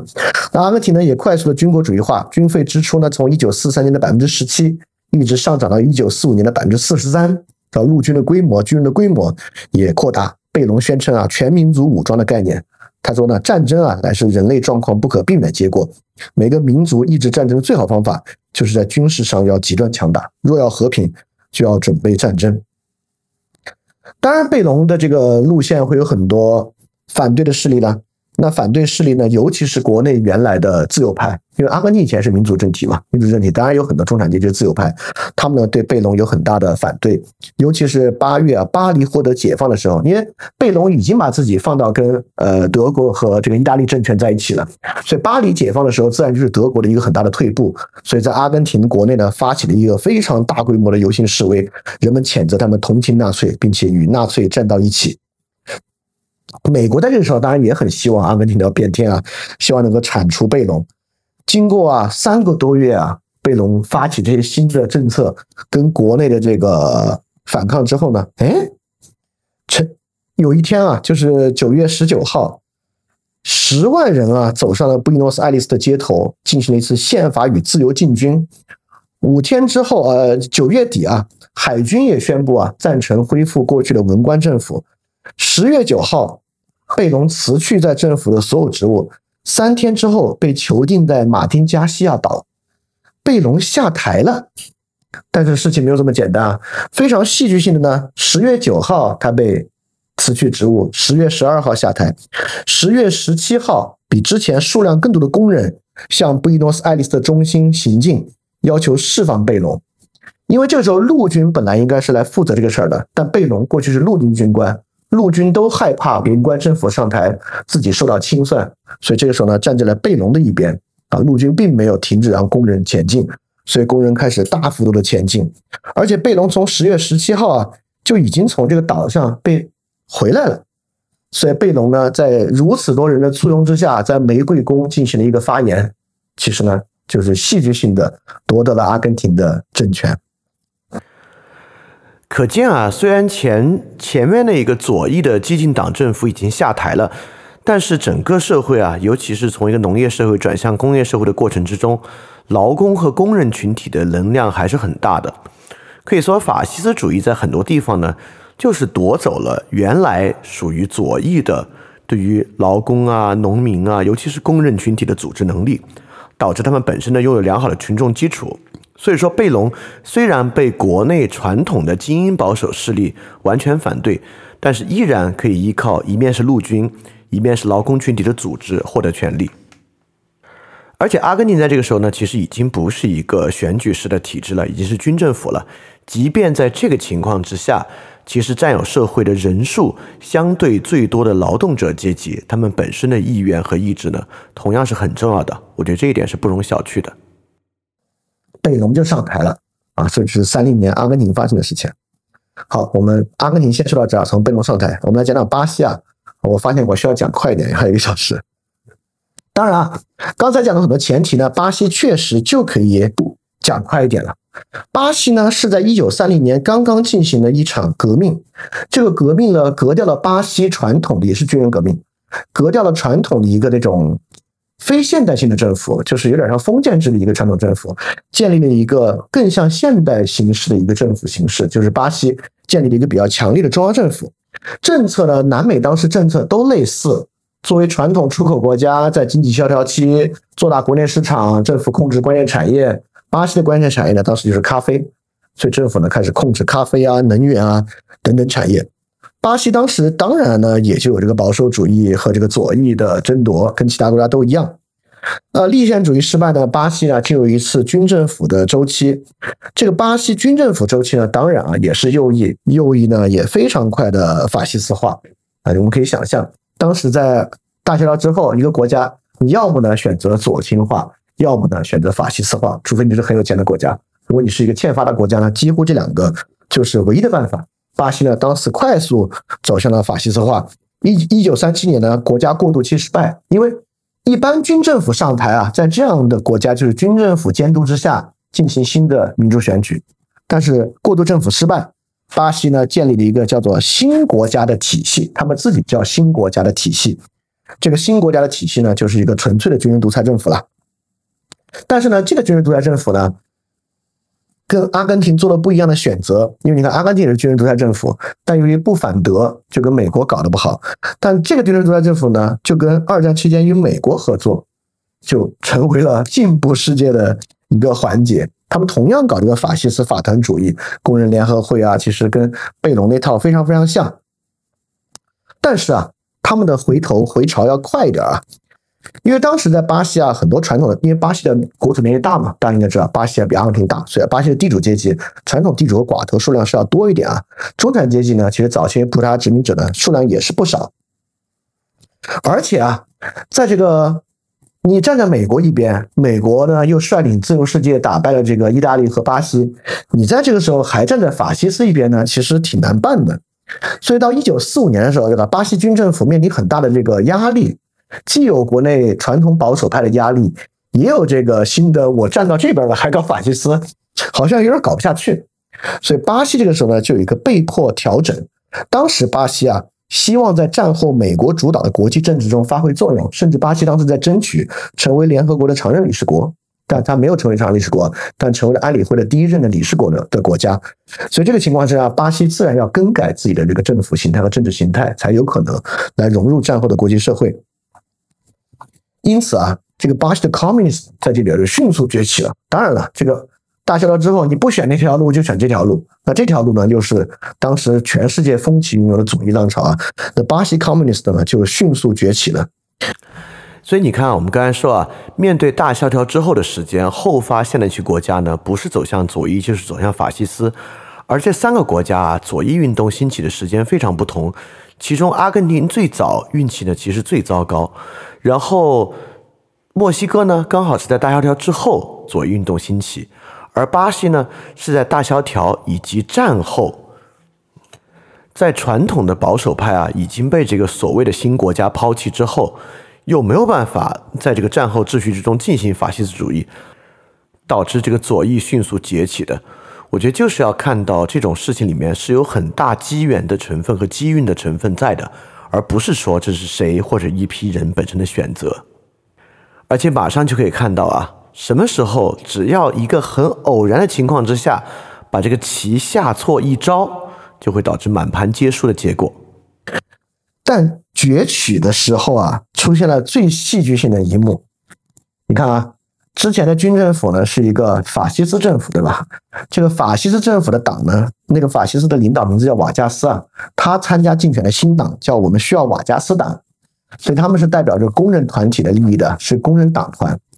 当时这个巴西 Communism 需要找一个党来合作。找来找去没法跟人合作，只能跟我们需要瓦加斯党合作。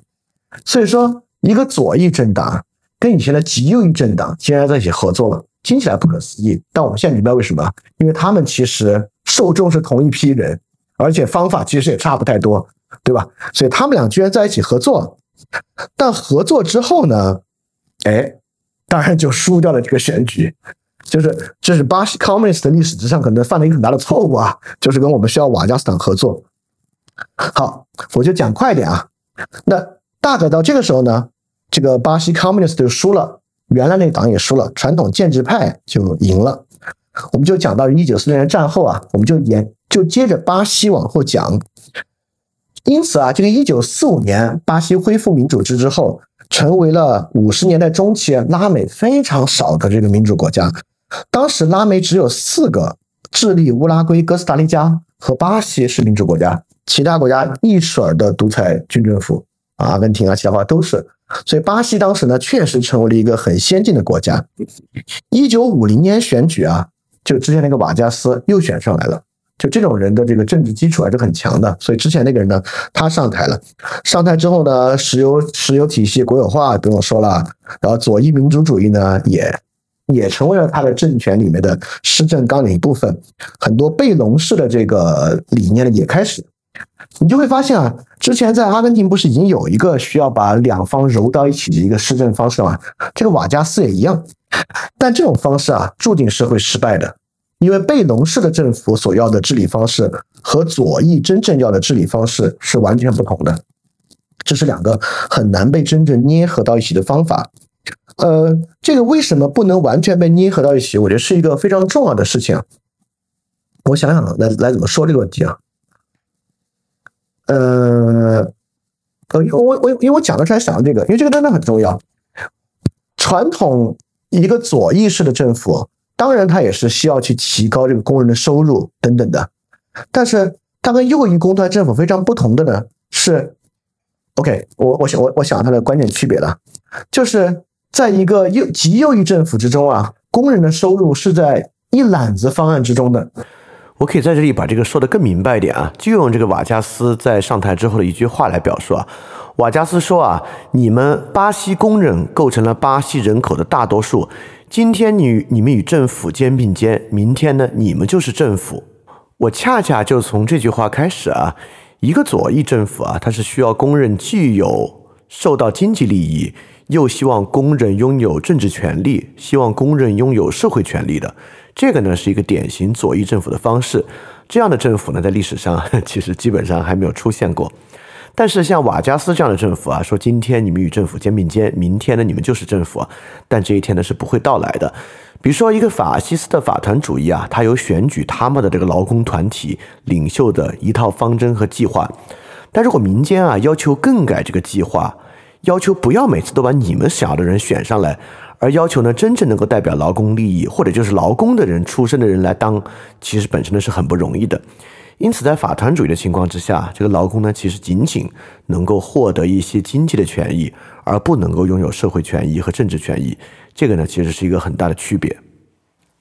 所以回到那个为什么不能完全捏合到一起的问题啊，如果是一个纯粹左翼的政府呢，它能够让这个工人群体啊加入到整个社会中的方式非常多元，它不需要使用极端的福利政策去激励它。但对于一个极右翼的政府呢，它其实能够给工人群体的只有钱，所以说呢，它会超额的给予工人在工资上的激励。比如说瓦加斯政府啊，它直接宣布最低工资增长100%，等等等等的一系列福利措施啊，就是因为它没有别的给，它只能给这个。而这样的政策本身呢，又跟所要的经济自由主义啊等等右翼的政策完全无法捏合到一起。不管是工资底线的暴涨，还是社会价格的锁定啊等等，这样纯粹跟钱有关的政策是不可能跟自由经济政策融合到一起的。所以这就是说为什么他们很多拉美国家想把左右政策一起来，这个东西呢注定失败。所以这个瓦加斯呢，他过去是极右翼，后来呢又跟巴共合作，现在呢又上台就搞这个左右逢源，搞得很不成功。不成功到什么地步啊？不成功到整个社会根本他所推行的一切政策无法推行，导致他自己自杀的地步。他一届都没有干完就在府邸自杀了。他自杀的时候就写了一个东西啊，他说呢，我是这个从来啊都是人民的仆人，利用人民的力量重新掌握政权，捍卫人民特别是穷人的权利，来反对强大的权势集团的利益。他的自杀产生了一个非常神奇的结果，他这封自杀的消息啊，和有这个民族主义情节煽情的遗嘱啊，通过国家广播电台向全国播出。这个人突然从一个干不了事的人变成了伟大的民族英雄。这个瓦加斯就几十万巴西人涌上里约热内卢等等城市的街头啊，为他守灵，群众为了送别他产生了一些激烈的暴力活动等等等等。所以说啊，本来反对瓦加斯的核心是传统的巴西右翼的民主派，一下子遭受了重创，因为瓦加斯现在成民族英雄了，所以瓦加斯的反对派现在成了敌人了，对吧？就是你们给瓦加斯逼自杀的，是不是？等等等等。所以巴西的这个民主派啊，就开始遭受了重创。好，重创之后，重创就来了。因此建制派呢继续延续了传统最保守的建制派，就是跟这个军政府有点相关的建制派，延续了巴西的统治。你看这里我要提示一下，巴西在这个角度之上跟墨西哥是非常不同的。墨西哥呢是革命制度党啊，采取了一个中间路线，这个中间路线可不是把极左和极右捏合到一起啊，是采取了一个兼顾双方利益的中间路线进行执政。而巴西却不是，巴西呢是在极左路线和极右路线都失败的情况之下，这里所谓的建制派指的是军政府，这里的建制的条件不是说他们拥有完整的施政纲领和施政路线，只是说呢，他们是现在最可能获得权力的人上台执政而已。所以巴西呢并不是说走了中间路线，而是说巴西延续了过去不正常的军政府体制，在左翼和右翼纷纷失败的情况之下，本来瓦加斯下台之后其实是可以让这个自由派重新执政的嘛，但是就因为瓦加斯突然成为了民族英雄，那自由派现在也失去了群众的基础，所以出现了任何路线和权威的真空，导致军政府实行的势力再次上台，这个跟墨西哥是完全不同的。1956年的巴西利亚开始建设了，然后50年代其实是二战之后的一个经济黄金年代，这个时候呢经济快速增长，因为全世界的重建，好多军人独裁政府啊就趁着这个黄金年代的风，延续着自己的这个性命，因为他们能够推行一些福利主义政策啊。这个时候呢巴西兴起了一个直到今天啊还深刻影响巴西的政治思潮啊，在全世界都有这样的特点啊，就是平民主义。平民主义是啥？巴西呢就开始兴起了这么一个，下一任总统是这么一个人啊，他兴起了一个政治思潮叫亚尼奥主义。这个亚尼奥主义呢既不是左翼也不是传统的极右翼，所以这里我可以提示一句啊，纯粹的平民主义政治很可能就要出现在所有建设性的路径都已经丧失了之后。当所有建设性的路径都已经失去希望和丧失之后，平民主义呢就可以大行其道。当然关于平民主义这点啊，大家可以去听过去的个人主义、平民主义这个内容。而是像表演一样声称自己代表城市最贫苦大众的基础，清算过去。这个雅尼奥上台除了要反腐没有其他的想法，我觉得他有点像特朗普，就他的想法其实除了芝麻大叶还有点像特朗普，是一种表演式的平民主义。这个人不属于过去所有的主流党派，但居然就赢得了大选。之后巴西一直是这样的人上台，就之后还有，也不是一直，之后还有一次，就这个极端的民粹主义和平民主义的人上台，能上台就是因为你没有过去的政治背景，你不属于特朗普就是嘛，政治素人对吧？要的就是这个，就你不牵扯过去任何的政治背景，你又想去清算他们，好，让你上台，这个人上台了，赢得了1960大选。当然呢，这是巴西第一次文人政权的正式交权，从上一个交到这一个，所以这个其实某种程度上呢，很多人认为是民主的胜利。当时啊，巴西你看经济也好，巴西利亚也建立了，我们的政府也这个能够平等交权啦，结果是个烂摊子的开始。因为这个人啊，其实并没有任何实际的治理能力，就是他其实解决不了巴西一直要积累下这个通货膨胀啊等等的一系列问题。而民众主义的这一面呢，就是他也会做一些像瓦加斯一样完全矛盾的政策。他像传统的右翼政治家一样啊，面对通货膨胀搞这个财政紧缩，鼓励外资投入，反腐，减少工会对政府的影响。但同时呢，他又有这个完全啊反托拉斯法，强烈的限制这个工商业，控制利润会往外国，为了平息农民的力量啊，搞这个令人惊讶的土改，非常激进的要赋予巴西所有文盲投票权。但这虽然是进步的啊，在当时这个情况之下显得过于激进。所以你可以看到啊，就这种其实没有一个明确施政方向，它特别容易东一下西一下，左一下右一下，他就很投机主义的因势利导，就选择所有啊可能获得最多支持的方式来进行。当然我必须说这一点是和我们现在的情况非常非常不一样的一点。所以这个人呢1961年就辞职了，他是真正的政治明星。他本来辞职以为我是贝隆，我一辞职明天就有人民上街不要我辞职，结果他一辞职，好吧，对啊，他就接受了他的辞职。但这个人之后又会卷土重来啊，他就下来了。然后随后呢，这个副总统上台啊，然后就当然就走入一个比较中庸的、很中间道路的路线。这个中庸和中间道路啊，我也想再说一句，它跟那种比较好的中间偏左或者中间偏右可能有点不一样。比如说啊，我就举实际的例子，这个副总统上台之后呢，他这个所谓的中间道路啊，基本上就是铲事儿，比如说谁有问题，他就去解决那个问题。比如说巴共当时没有合法地位，但是民间的支持声浪又很大，他就赋予巴共合法地位。劳工和社会福利当时没有覆盖农村人，导致农村地区有很多的反抗，他就把它覆盖到农村的人。所以这种其实是一种消极中庸啊。消极中庸呢，就是说他没有实际的方向，当然巴西现在这个情况也不可能有什么实际的方向，所以说他呢就来铲事儿。出什么事儿呢？他就像灭火一样，消极的去灭那样一个事儿。在其他的时候呢，他就是对于过去路线的一种非常自然的消极的延续。比如说他一样支持国家主导巴西的经济发展，捍卫巴西的自然资源的经济主权，他一样呢对外资采取既非常欢迎啊吸引他们来投资，又像过去一样限制外汇进出的等等这样的一个路线。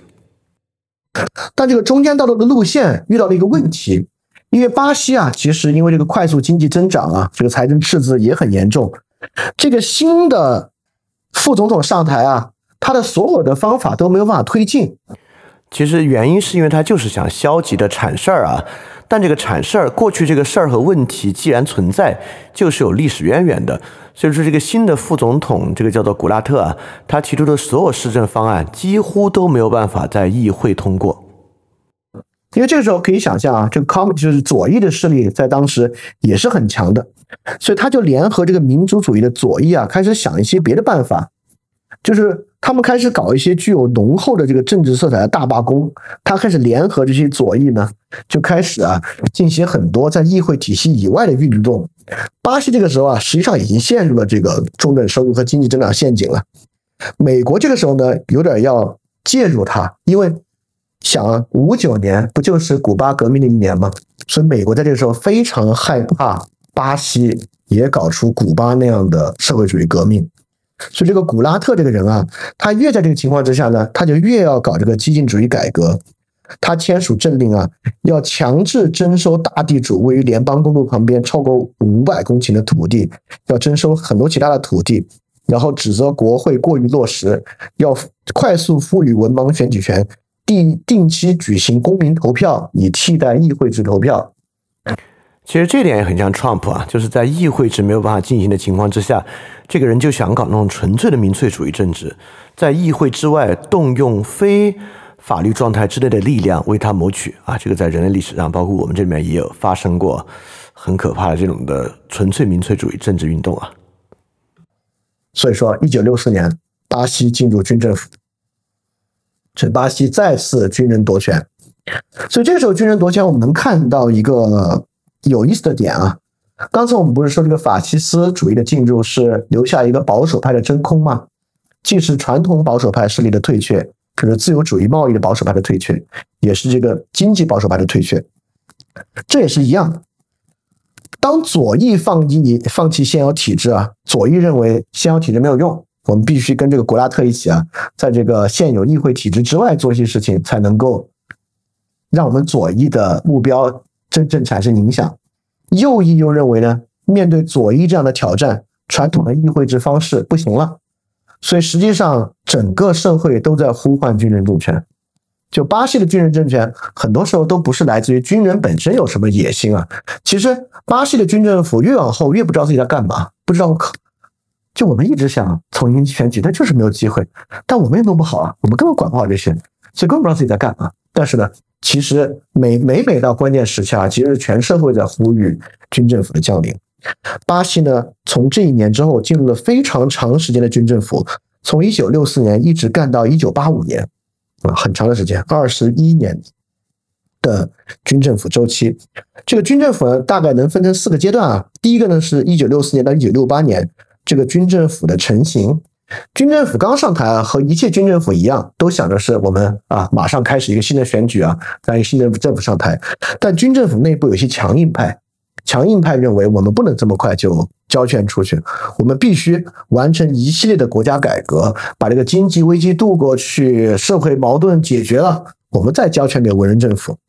因此呢，中间就颁布了很多制度法，比如说在1965年颁布了第2号制度法，总统呢就有权，就是军政府总统啊，有权终止国会，有权通过法令来施政，有权宣布戒严令，有权取消民选政治家任期，有权停止啊这个革命反对者的政治权利等等等等的。巴西这个时候呢，就游击队的岁月就开始了，就是我们伟大的切格瓦拉同志啊，在全部拉美开始输出革命，同样呢也输出到巴西。切格瓦拉当时主攻目标是玻利维亚啊，当时他就去带领玻利维亚的革命了，当然也是切格瓦拉最后的一个悲剧性的战场啊。同时呢，由他训练的14名巴西战士组成的小队呢，就在巴西内部建立了游击队的根据地，开始了巴西的左翼游击队。越是这样，我们可以想象，其实军政府就会越严厉，等等等等，一切上升啊。我们上次讲这个拉美电影提到的，臭名昭著的第5号制度法，就在1968年颁布了。第5道制度法就是限制了几乎一切政治权利，包括表达权利。巴西的电影啊，就在这个时候走出了这个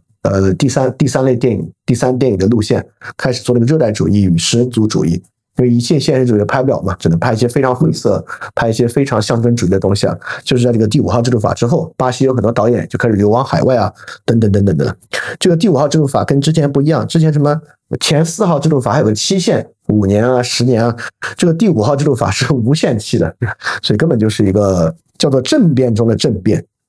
然后这是第1阶段啊，就是军人的强硬派能够掌权，然后巴西没有回到这个民主政体的一个倾向。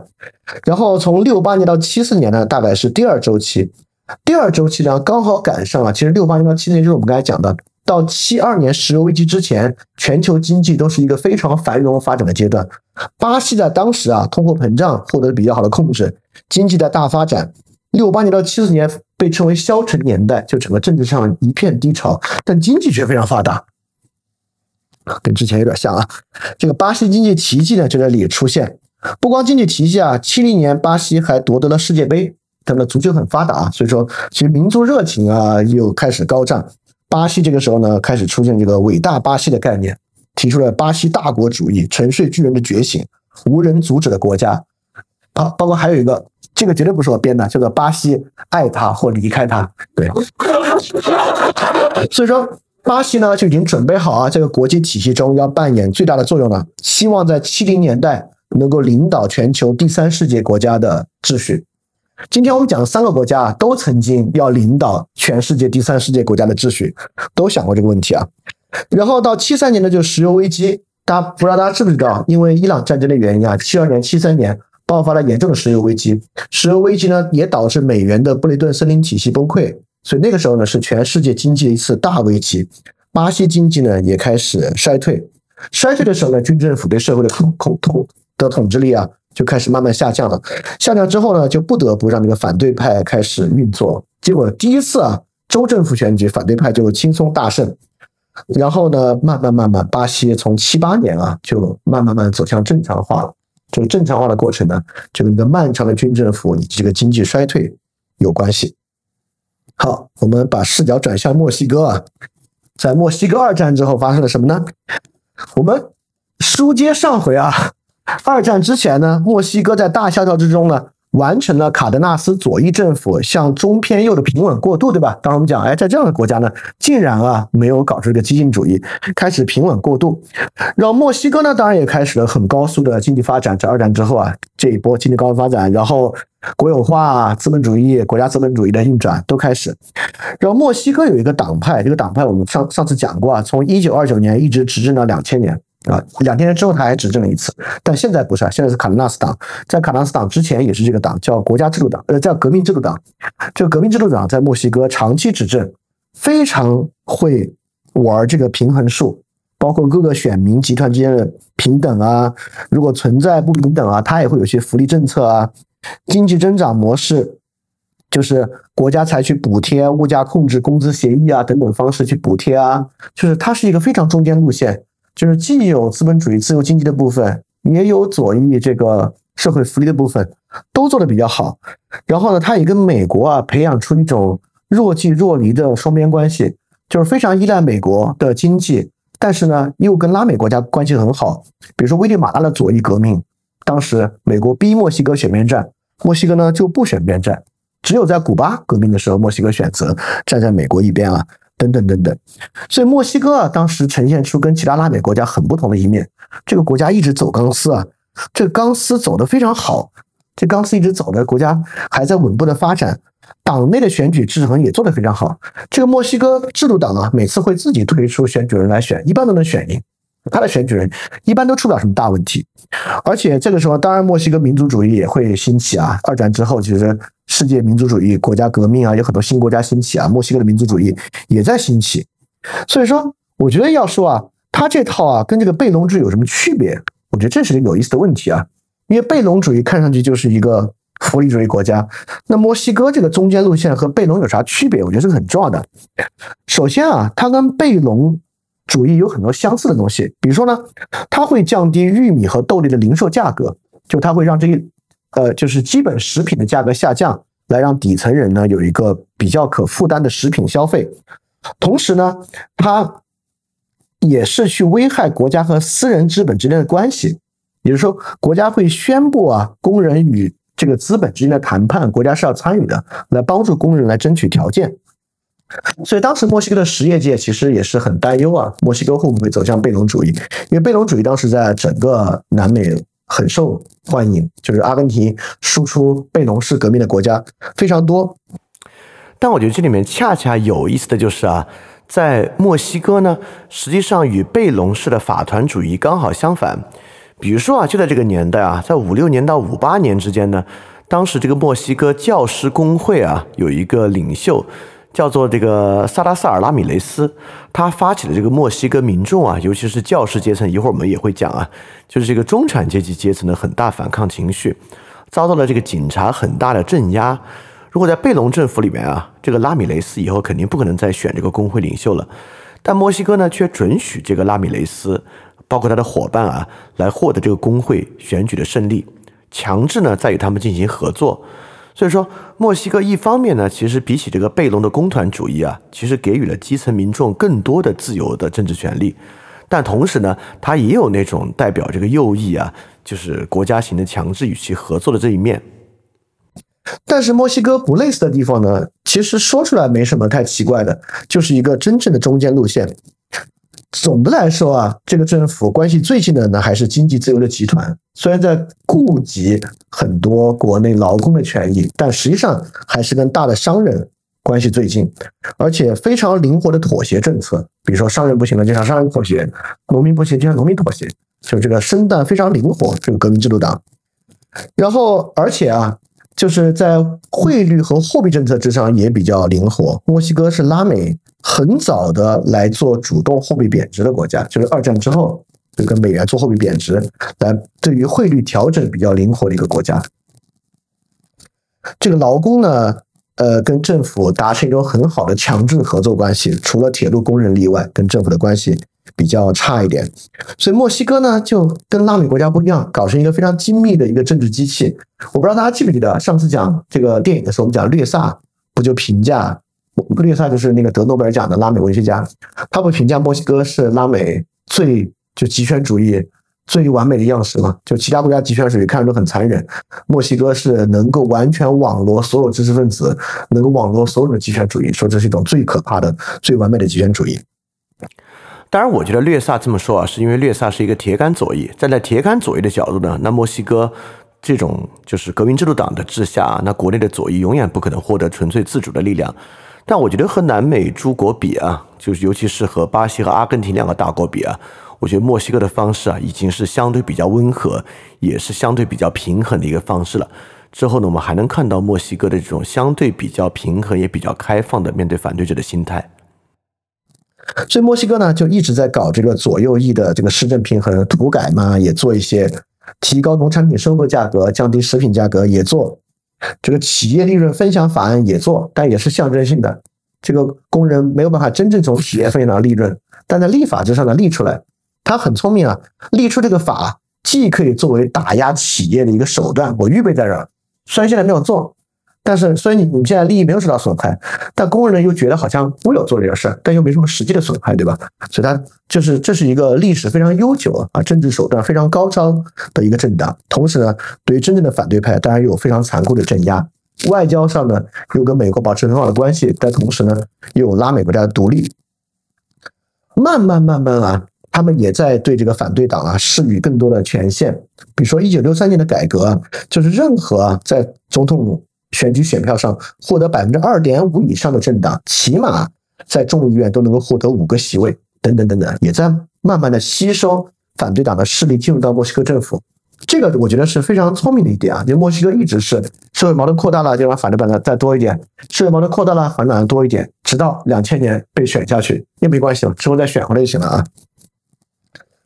但是中产阶级在这个时候呢，在墨西哥当然很大的兴起了，因为经济的发展啊等等等等。墨西哥的反对派就很不一样，你看其他国家啊，体现为这个军政府或者政府跟左翼的极大冲突，墨西哥体现为跟学生、知识分子以及医生、律师等群体的大冲突。所以墨西哥经常搞罢工的呢，不是除了铁路工人之外啊，其他工人不能罢工，但墨西哥成了医生群体经常罢工。除了医生群体罢工之外啊，当时很多亲卡斯特罗的学生运动也是在墨西哥风起云涌。这两个呢是真正受到这个墨西哥政府压制的。因此啊，在一次亲卡斯特罗运动的游行之中啊，有8万人参加，学生和知识分子的游行。这个现场啊，有2000名示威者被逮捕，49人死亡。纽约时报的记者了解到，死亡人数可能有200。这是一次非常残忍的政府对于亲卡斯特罗学生运动的屠杀。从这个时候开始啊，略萨所讲的那个能够网罗所有知识分子的墨西哥政权不存在。知识界呢开始跟政府渐行渐远，就开始不跟政府合作，与政府渐行渐远了。这个呢反而产生了非常好的一面。墨西哥是从这个时候新闻监督等等方式开始真正萌发的，过去没有完全处于这个 dissent 这个异议人士的这个政府和报纸，但这个时候就因为这次 悲伤之夜的这次这个大屠杀，慢慢新闻监督开始萌发，墨西哥政府也开始缓和跟这个意见人士的一些关系啊。同样也是在1973年呢，墨西哥确立自己啊是全世界第三世界国家的领袖，开始批评美国的政策，遍访国际，包括墨西哥这个总统在1973年访问了中国，与阿连德致力民选左翼民选政府互访啊，等等等等等。但是呢 ,1972-73 年不是石油危机吗？石油危机，墨西哥对于出口国啊就受到了很大的打击，经济危机啊，传统就开始产生社会危机，当然也会产生一些贝隆主义式的方法，开始限制电价，限制煤炭价格等等等等。就这位啊，就是这个第三世界国家的这个领导人，这个叫切维里亚，他也转变了墨西哥的政策。这个政策很有意思啊，因为这个政策之后呢，这个墨西哥这个钢丝啊就走断了，他的一直走得很美妙，这个政治平衡的中间路线钢丝走断了。这个政策叫啥呢？他把这个经济的发展战略改为了分享战略，开始强调分配的重要性。基于道德和社会的原因，民众应该有必要有效的分享增长的好处。为此呢，国家从经济增长转向这个经济分配，稳定发展就是强过快速发展，分享发展强过快速发展。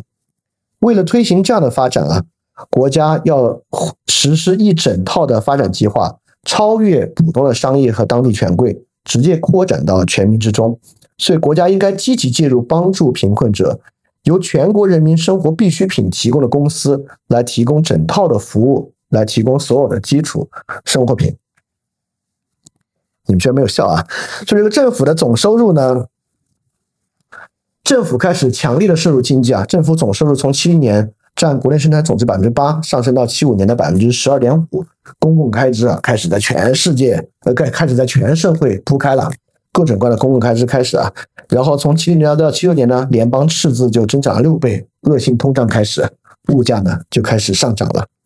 接下来呢就毁灭性的打击了，官方一直否认有严重的通胀，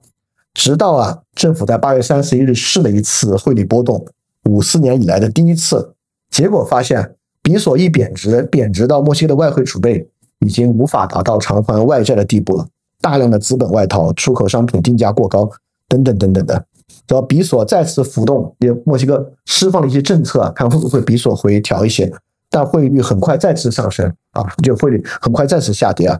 所以这个时候呢就开始出现了这个军政府是否要在墨西哥终于要开始发动政变的谣言。墨西哥在这个时候呢，非常快速的扩大了民主化和反对派的势力，就是放宽了政党登记制度啊，等等等等啊，在全国任何选举中获得总选票 1.5 啊，都能够或者拥有 6.5 万名的成员都可以马上获准登记，等等等等的。我觉得这是墨西哥也是革命制度党相对比较聪明的一点啊，也是我觉得做的比较好的一点。比如说就是在这个墨西哥可能经济奇迹下滑，然后经济危机高涨的时候，他就在这个时候扩大民主化，扩大反对派权力，扩大反对党和反对派的候选人使用大众媒体的各种机会，释放更多的政治行动空间给他们。实际上呢是保持啊这个东西要放在其他南美国家，尤其是阿根廷和巴西，估计又是军政府政变了。但在墨西哥呢，再次遏制住了社会啊滑向更深深渊的这个可能性。然后呢，墨西哥也交了一个大的好运。就在这个时候啊，墨西哥这个钢丝走断的时候，这真是一个可以说是被上帝眷顾的国家。在1976年，墨西哥的北部突然发现了储量极其巨大的石油。这个国家1976年连续发现了石油，把墨西哥被证实的石油储量提升到了63亿吨，63亿桶。之后呢，进一步发现储量大概有458亿桶。墨西哥是拉美非常重要的一个石油输出国，所以墨西哥突然有钱了，经济快速石油化，这个之后会出问题的。墨西哥的收入呢，石油收入1976年3.1亿美元， 1976年，5年之后1981年140亿美元，占墨西哥出口额的3/4。但是有钱了嘛，很多国内的问题就可以靠这个钱来解决，包括汇率啊，你一直在出口，你的汇率自然要上涨，对吧？这个大家知道经济学原理。所以整个通货膨胀的问题呢，墨西哥居然靠这么一个突然出现的石油得到了解决。好，我们把视角转向阿根廷啊。书接上回，阿根廷在上次的结束是啥呢？是贝隆上台，贝隆主义实施。然后贝隆一上台呢，我们就讲快点啊，就解散政党，其他政党全部解散，只留下他自己，然后开始组新政党，这个新政党就叫贝隆主义党，非常的直白。然后但是贝隆呢又非常跟这个贝隆主义党，他也非常害怕这个贝隆主义党会不会最后颠覆于他呢，所以他又搞了很多的这个党章来规定啊，这个贝隆主义党的一切决定和修改都需要他个人来去推行。这个书非常好，这个书我所有这些都来源于这个剑桥拉丁美洲史，主要是剑桥拉美史。这个剑桥拉美史提到一个我觉得很有意思的观点，说啊，在贝隆这样做之后，阿根廷进入了实质上的无政府主义状态。这话怎么说？这话很有意思啊。他说，实际上无政府主义是贝隆主义运动在最初几年非常明显的特点，只有靠贝隆本人不断行使权威，才能克服他的所有追随者中便存在的无纪律的无方向的各种现象啊，这是为什么贝隆主义的方式实质上是一种无方向无纪律的无政府主义状态啊。我读到这我觉得这个真的是很有启发的一个点啊。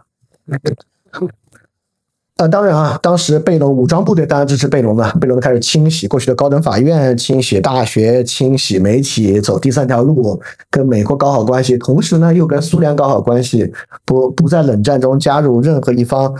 经济政策呢，公共服务高度国有化，金融体系国有化，福利支出大大增高，然后开始搞国内的工业来替代出口啊，这些其实说实话，在经济政策之上，拉美在大萧条之后都比较像。然后贝隆夫人啊，也作为这个穷人和妇女的代表，所以阿根廷是非常早妇女可以参政的国家啊。1949年呢，贝隆完成了修宪，非常轻松连选连任。然后呢，正值议员主义，52年啊，议会把贝隆主义思想提高到国家学术的地位，然后他这个贝隆主义党更名为正义党思想啊，贝隆思想呢就成为了阿根廷的主要思想。这种新的生活哲学简单实在得人心，从根本上讲是基督教的，也完完全全是人道主义的等等的啊，所以贝隆在这个时候呢就获得了至高无上的权利。然后中产阶级呢，当然慢慢该出现反对的声音啊，整个这一套都是反对在自由经济之下的中产阶级的。在黄金年代呢，这个阿根廷的经济最早恶化，原因很简单，很明显和巴西和这个墨西哥对比啊，贝隆主义是政府开支压力最大的，因为他的这个福利措施，那真的是他能够有这么高的声望，那是真金白银买出来的，这个真金白银是靠政府超发货币实实在在发出来的，这个不是白来的。所以在黄金年代，我们讲的从52年到72年这20年的黄金年代，阿根廷的这个经济啊开始出现了拉美最早的恶化。但是由于贝隆一直给农民提供非常廉价的信贷，又给工人很高的工资，这两个政策发现很难退出，对吧？这东西由奢入俭难，大家都知道啊。你说这突然往回退是很难退的，所以中间就架住了。在这个情况之下呢，就由于他大权在握，反通胀的手段呢又特别的粗暴。为了反对国内通胀呢，就是锁定价格呗，就是严格的锁定国内一切的价格。但你也知道，锁定价格，那我要是私人业主就停止生产，对吧？因为在快速通胀情况之下，比如说啊，我是一个做饼干的，现在快速通胀，我过去饼干卖10块。你现在规定我只能卖12，不能高于12卖，那我的原材料钱都不够，对吧？我就停产呗，那外国资本就走呗，这个情况。所以在这个情况之下呢，阿根廷的这个经济可以说是雪上加霜。雪上加霜之后呢，在这里面啊，贝隆这么强大的人也需要妥协。你们猜他向谁妥协？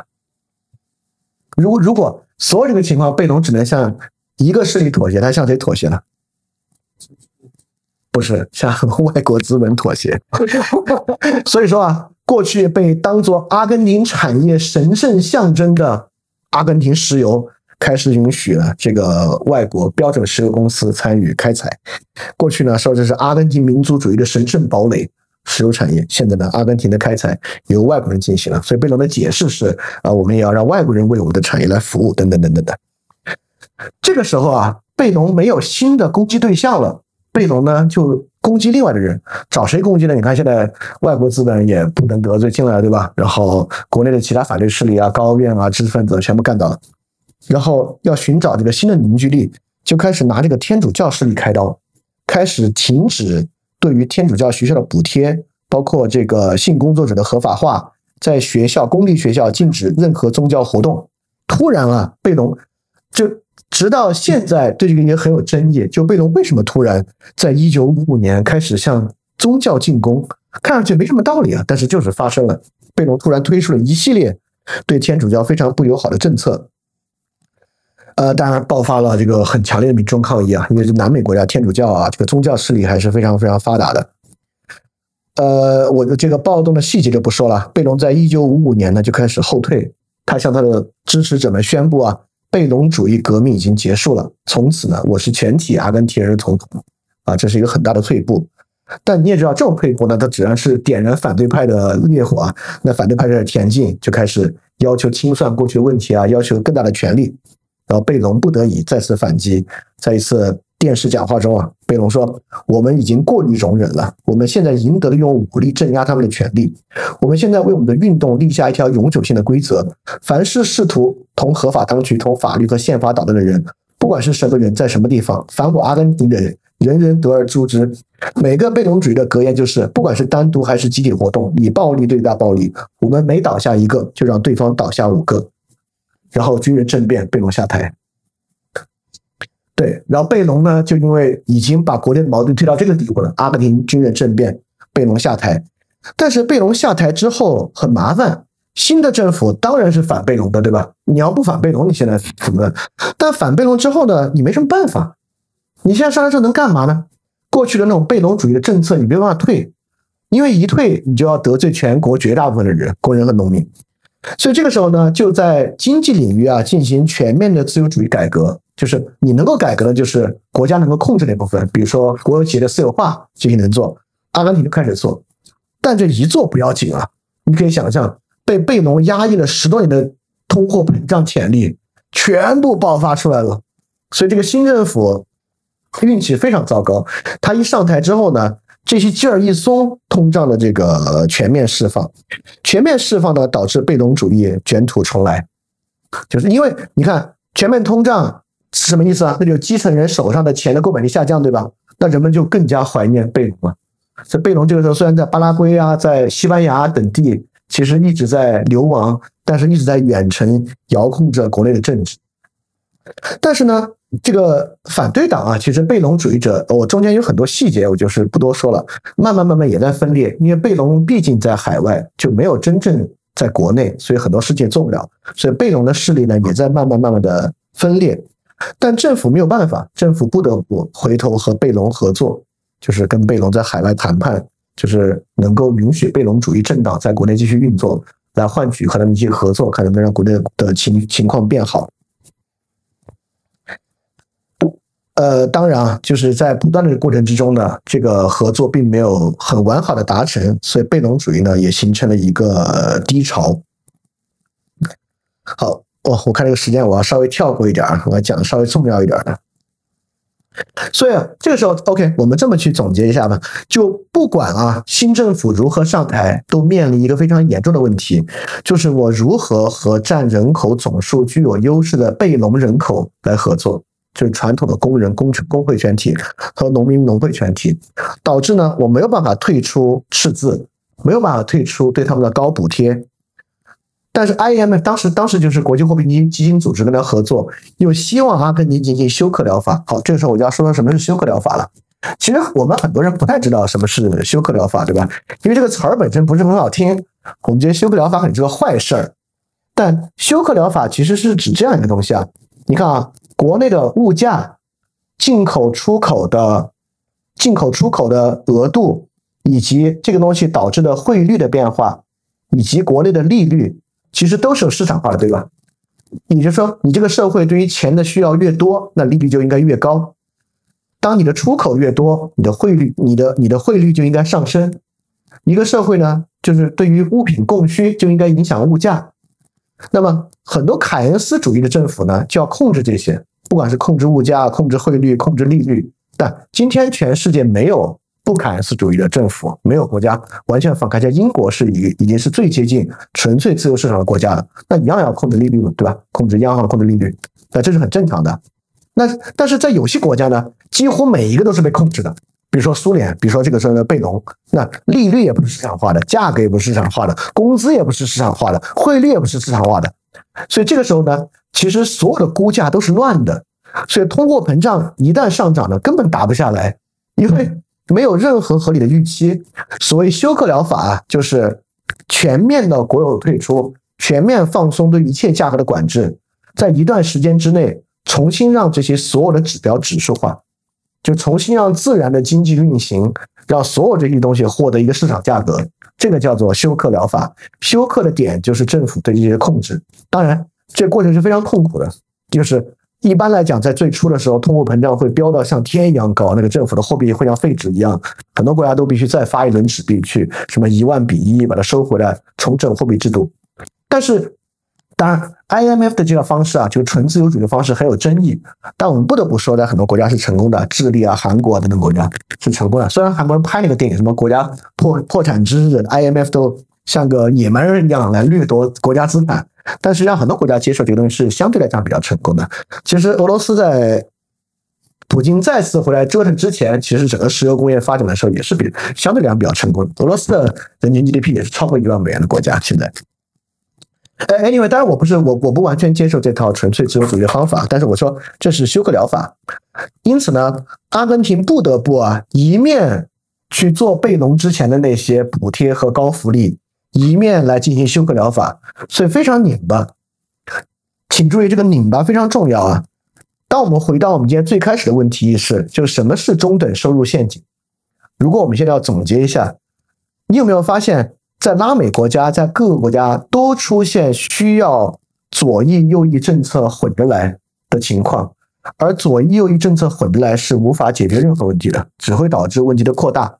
但拉美每个国家有自己不同的历史，导致为什么要拧着来？这个拧着来当然在一个正常的状态之下可以的，比如说其实世界上绝大多数国家都是这样，经济下滑时期右倾自由市场化，经济上升周期左倾搞社会福利，美国不就一样吗？经济危机的共和党上，经济好了民主党上。对，在一个正常情况之下这么做是没有问题的，一个国家可以容纳既有社会福利的保障又有自由经济的保全。但是呢，拉美的问题就是他们在经济危机的周期得混着来，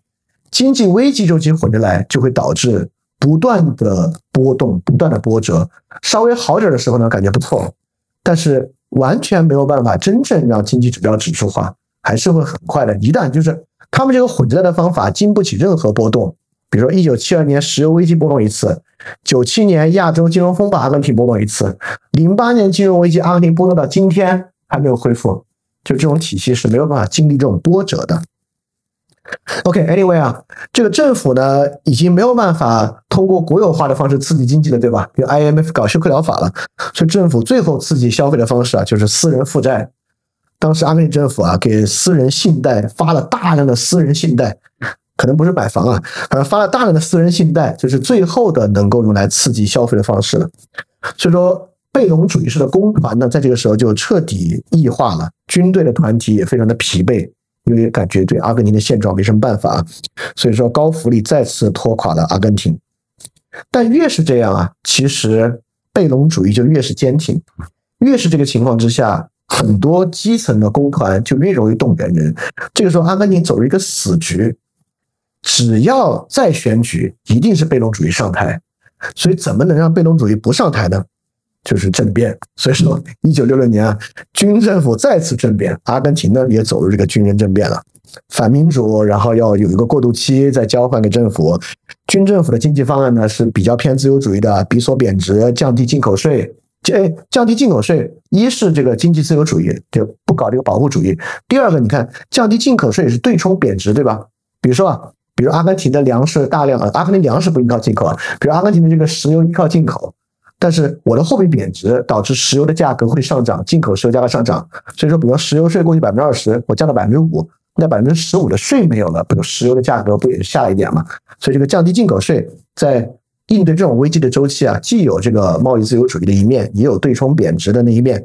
但是呢，同样要搞这个贝隆时期的这个物价冻结，因为不搞物价冻结就会担心民间要乱，因为被贝隆养了20-30年的这些搞物价冻结的人无法接受基础物价涨价，所以贝隆无法参与呢，就导致啊这个贝隆式的公盘转左翼，游击队呢开始出现，军政府经济秩序开始摇摆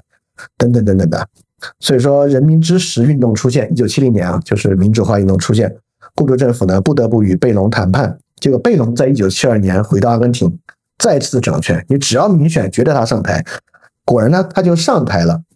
因此啊贝隆回来呢目的就是要弥合社会矛盾，尤其是让左翼化的贝隆主义公投啊能够回到贝隆主义的体系来。结果呢贝隆啊当时回到阿根廷定居，有将近200万人来到机场迎接他，打着贝隆主义革命的旗帜，这本来是一次他的无限荣光的活动，结果变成了贝隆主义的支持者左翼与右翼的持械激动，所以这个迎接他的人群啊展开一场激战，拿着武器的左派与右派混战到一起，互相对峙，贝隆呢不得不乘坐飞机改到其他机场降落。当然贝隆回来之后就号召社会停战，他说我们要求一场革命，但必须有效，必须是一场和平的重建。贝隆呢也开始做一种面面俱到的政府，就是把不同的人拉到政府中来，也开始让不爱干涉政治的军人上台，也开始清洗极左翼，然后就遇到了1972年的石油危机。石油危机重创了贝隆这一次对阿根廷的重塑，贝隆的社会契约呢根本没有办法在阿根廷实行，而且左翼武斗这个时候看起来的阿根廷已经不可避免了。就在74年7月，贝隆回来2年之后就去世了，所以贝隆并没有真正完好执行他的目标，他就去世了。去世之后贝隆的遗孀，他的第3任妻子啊，第3任妻子也是贝隆夫人啊，就他是副总统嘛，就成为了阿根廷的总统，就开始走向极右翼啊，对左翼进行残酷的镇压，然后通胀再次加剧，再次军政府上台。这个军政府上台中我们之前提到啊，就博尔赫斯跟他有合作，博尔赫斯在这个军政府中，因为博尔赫斯的立场很单纯，反贝隆，谁反贝隆我支持谁，这个军政府当然是反贝隆，博尔赫斯与其合作，但这个军政府是阿根廷所有军政府最糟的军政府，就维迪拉政权。维迪拉政权马上在阿根廷从搞了3年的叫做肮脏战争，就把反对派直接拿直升飞机往海里扔那种的，就是这么残酷的情况。所以到1970年1979年啊，阿根廷的国际声誉几乎归零，博尔赫斯因为这样的原因开始跟这些军事独裁者们搞到一起，维迪拉然后皮诺切特等等的，直接导致他丢掉了诺贝尔文学奖。然后非指数的经济其实也难以匹配，你这种政府怎么能搞得好经济，是不可能的。好，我们就讲到1980年，刚好我们就从阿根廷开始啊。所以在这个时候呢，也是一个军政府啊。这个时候呢，贝隆上台已经34年时间了，阿根廷一直在执行高福利的政策，好像就卡死在这个地方了。所以在这个维迪拉下台之后呢，阿根廷新上台了一个军政府，叫加尔铁里将军。这个军政府上台，他呢有很开明的政策，从美国呢邀请芝加哥学派费德曼经济学的团队入主阿根廷，辅导经济重建。但这个时候呢，这个经济情况和国内政局依然很麻烦啊。然后他一面搞得非常开放，另外一面呢搞了一个超大的豪赌。你们都知道，其实82年4月主动挑起了英阿马岛战争，对，开始打阿根廷边上的一个岛，然后英国呢离这个岛超级远无比，1万多公里远。这个民族主义啊一试就灵，就是他一开打，国内支持他的反对他的立马掀起了巨大的浪潮。非常就是讽刺啊，在4天之前啊，这个左翼劳工还在同一个广场上遭受军警的残酷镇压，4天之后全民走上街头欢呼加尔铁里将军为阿根廷的这个带来新的光荣啊。阿根廷当时躲啊这么远，英国这个日不落帝国已经衰亡了，1982年英国其实确实不是很行了，肯定不会来救，结果到6月阿根廷就输了，所以非常快速啊！这个老牌工业帝国还是工业帝国，所以说赌输了英阿马岛战争，赌输之后当然就军人政府彻底挥霍掉了自己最后的执政合法性，终于下台了，不得不呢面对经济问题，就是工业在国内生产的比重啊，在这个军政府折腾的期间，所有社会经济指标都在非常大的倒退。在这个时候，阿根廷唯一能够支撑经济的就是公共投资啊，一些基建投资有点像啊。然后呢，阿根廷的民主化就开始出现了，就是很著名的一任政府阿方辛终于在这个时候通过选举上台，然后这是一个非贝隆主义者上台，很难得啊，这个非贝隆主义者怎么能上台呢，对吧？因此他就避开了贝隆的议题，他的议题呢是社会进入转型期，是民主和独裁对抗的议题，就是我阿方辛代表说民主的一面，我不去碰什么不管是社会正义的议题啊，还是什么其他的议题啊，就是我们不要再过过去20多年那种反复的生活，这个是很有号召力的。所以阿方辛上台，阿方辛是一个国际上的政治明星，在80年代，然后转型期清算之前的军政府促进工会的改革，但是这个就无法推行，因为整个工会体系全是贝隆主义者把持的，所以这点其实一直没有推行下去。然后也在这个领土争端上很开明，阿根廷跟智利的民主争端，然后国内的保守派都不同意跟智利，因为他们最后因为都是天主教国家嘛，就要把这个领主呢交给教皇去裁决，然后民众不乐意，就是保守派不乐意。阿方辛呢也搞了一个巴西阿根廷历史上第一次的公民表决，有 80% 的公民同意交给教皇进行裁决。你看巴西之前不是要搞公民表决搞成军人政府就政变了吗？但这次阿根廷的军人政府已经不行了。但经济问题呢依然延续，在1984年阿方辛时期啊，阿根廷的这个通胀呢冠绝全球，一直到今天其实阿根廷都没有完好解决这个问题。而且很快啊，在下一任的选举中啊，阿方辛所在的激进党就输给了正义党，正义党就是贝隆那个党派，所以贝隆啊1989年贝隆派就暂时上台了。但这也是阿根廷20世纪第一次文官政府交权，说明阿根廷的政局逐渐稳定了。所以正义党的候选人呢也是一样的套路啊，到全国各地城市农村巡视，答应要大幅度提高工资，要延期偿还外债等等的。但是一上台呢就全面支持财政收紧、私有化、自由经济，就是之前的承诺和之后的实践完全不是一回事儿。因为很明显嘛，就之后这个方法是阿根廷经济恢复的唯一办法。所以阿根廷呢，其实主要是正义党执政啊，一直从80年到现在都是正义党执政，只有2015年到19年是一个极端自由主义的共和国方案党执政，但是依然没有能够挽救08年之后的经济危机。然后19年呢，就是这个阿根廷的这个之后呢，又是正义党上台了，但正义党现在改组之后已经偏左了，已经从一个右翼党改组成一个偏左，就是一个党团偏左党。所以阿根廷现在依然是一个麻烦很大的问题。然后我们简要的说说墨西哥和这个巴西的情况啊。墨西哥呢，书接上回，墨西哥是什么情况呢？上次的结局，墨西哥不是突然发现了石油吗？天降石油啊，然后墨西哥就开始乱花钱了，开始实现这个各种高增长的政策，然后终于啊，高通胀也随之而来。高通胀不多说了，石油时期的腐败问题揭露。就国家在这种时期啊，都会出现大量的腐败。墨西哥人对于腐败其实是有忍受能力的，我觉得各国家都有。就是随着经济的高速发展啊，这个政治有点腐败是正常的。但是呢，在这个石油时期啊和高通胀时期啊，这个腐败已经高到了墨西哥人难以接受的程度，就不觉得这是一个可以接受的事情。然后1982年呢，墨西哥政府也无法偿还外债，开始进入这个财政和这个债务的危机。然后这个时候呢，政府采取没收国内的所有银行，限制外汇汇出的政策来挽救。然后新政府上台呢，也开始接受 IMF 的救助，开始了紧缩政策。然后墨西哥再次回到一个非常平衡的私人部门外资的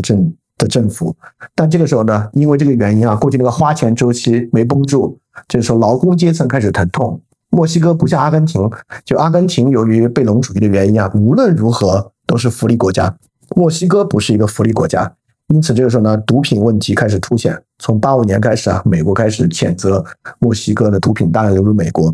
毒品啊，其实在墨西哥怎么理解呢？这就是另外一种石油啊，这就是另外一种石油，能够豢养另外一种体系外的石油和体系外的腐败。所以现在墨西哥这个毒品可以看作另外一种新发明的石油资源，依然在维持着石油周期的高福利，维持着石油周期整个腐败经济体系，到现在为止也是如此。然后其实从72年石油危机之后到90年啊，为什么90年之后全球经济有一个非常大的上涨？因为90年之后其实各个东西都比较稳定，然后石油价格大跌因为我记得70年代80年代石油都是300-400美金一桶，然后90年代降到100美金以下，然后世界呢获得一个长足的经济发展周期。但是墨西哥陷入困境了呀，就是石油价格大跌，这些石油出口国就出问题。所以墨西哥呢在86年啊，就之前加入 WTO，给它融入更多的国际贸易秩序，然后进一步放宽了各种反对派的选举啊。墨西哥这点好，就国家一出危机啊，就搞这个给反对派放权，然后让大家能够参与到政治里面，我觉得是个好方法啊。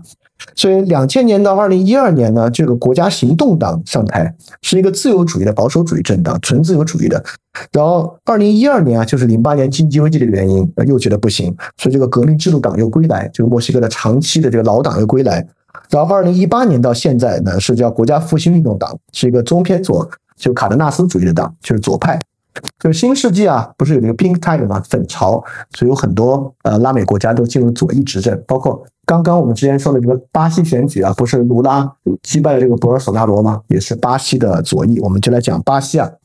巴西从1978年正常化，脱离了长期的军政府统治之后，我们上次说到的啊，然后到从64年到85年这20多年的军政府呢，就开始终于转型了。这个转型啊，其实80年代有很大的一个背景。你们知道韩国正常化是哪年吗？92年其实是。对，韩国就92年是第一任就金泳三上台嘛，是92年。西班牙民主化转型也是75年，弗朗哥去世。葡萄牙民主化也是74年，抗战性革命。希腊民主化军政府倒台也是74年。所以说第一啊，这个法西斯主义军政府可不止这个德日意三家，多得很。而且这一波浪潮呢，就是80年代前期。所以巴西当时呢，就是这个军政府倒台啊，也跟这个国际局势有关。就在70年代末期啊，这个国际局势已经对这个军事独裁政府非常不利了，几乎在快速的倒台之中。而且20年21年时间啊，这个军政府真是不知道自己在干嘛，完全不知道自己21年到底在干嘛，也不懂得该如何管理一个国家，也不知道该如何怎么做。所以85年啊，军政府举行首次总统大选，但这次大选呢，不是直选，是选举人团的选举，很有意思啊。选举人团选举，自然军政府为了过渡，选上来的就是个军政府的人，对吧？也是过去的一个军官。墨西哥交一次好运，巴西交一次好运。巴西这个好运是啥呢？这个人刚选上病死了，就还没有就职就病死了。当时巴西是这么搞的啊，我们选这个总统呢是建制派军政府的人，跟他搭班的呢就是副总统是民主阵线的人，对，所以副总统上台。所以墨西哥85年选举人团选举，结果自由阵线的人上台。好，这是巴西迈向民主化非常重要的一点啊。就在这届政府之中呢，占成年人口 25% 左右的文盲群体获得选举权啊，等等其他民主改革都在这一任这种巴西的好运中完成。结果啊，巴西又搞了那个玩意儿。我们之前不是说吗？巴西有一个亚尼奥主义，就这个纯平民主义，就既不是第一大党，也不是第二大党，来了一个不知名的政治明星，就因为他代表基层要搞反腐就能够上。然后巴西1989年又选了一个这样的人，这个人完全政治素人，没有任何政党做靠山，有的呢跟亚尼奥一样，就是一份反腐计划，导致巴西又是一个新小党成为了总统。结果呢，不满一半的时间就被弹劾，跟那个亚尼奥一样，就这种人根本没有办法进行这个很好的治理嘛。但是啊，我要说好处就在这儿。我们之前讲，我们上次讲电影，不就讲拉美这条文明其实还比较发达的原因啊，就是这个吃一堑长一智，就他们这个堑吃的比较早，吃的比较频繁，所以这个智呢长得也比较快。所以说很快啊，这个1994年选举，就是这个1989年不选了这个政治素人吗？1994年选了一个国际知名的社会学家，当时路线就走了英国工党路线，因为布莱尔工党搭的不是著名的安东尼吉登斯嘛，巴西就选了自己的吉登斯上台当这个总统啊，卡多佐上台。卡多佐确实还有本事，上台马上雷亚尔计划就稳住了巴西的通胀，但运气不好啊，在第二任期之内遭遇97年亚洲金融风暴，所以说这个巴西这个脆弱程度是没有办法躲过这种金融风暴的，所以说就出了很大的问题。出问题之后呢，23年就现在这个卢拉就上台了，左翼就在巴西上台了。卢拉选了很多次都没有选过这些平民主义者，也没有选过学者。选学者的时候，因为卢拉的文化程度比较低，所以当时巴西真是左一下右一下，刚选这个最平民主义的，选个最精英的，终于都弄不好，卢拉左翼上台了。左翼上台之后呢，卢拉的第一任任期做得非常好。卢拉就是第一任任期期满的时候啊，这个民众支出 87%， 非常好。所以他们党内的马上啊，2011年选出了阿根廷的第一位女总统，巴西的第一位女总统就迪马尔罗塞夫也是这个左翼的，然后直到博尔索纳罗极右翼上台，但是这些都是做两任的，但博尔索纳罗极右翼上台在巴西就干了一任，就是前几天嘛，卢拉再次上台，所以巴西现在呢也是一个左翼。好，基本上从30年啊到8年的自由化等等的故事就是这样。我们来看看这三个国家的现状啊，我觉得有一个很好的方式来看他们的现状，就看他们的汇率，因为这些国家啊在高通胀情况之下汇率调整是一定的。我们就来看这三个国家汇率的情况，我们来看从2017年到今天，就最近5年时间汇率怎么样。墨西哥呢2017年的汇率是1比索对 0.051 美元，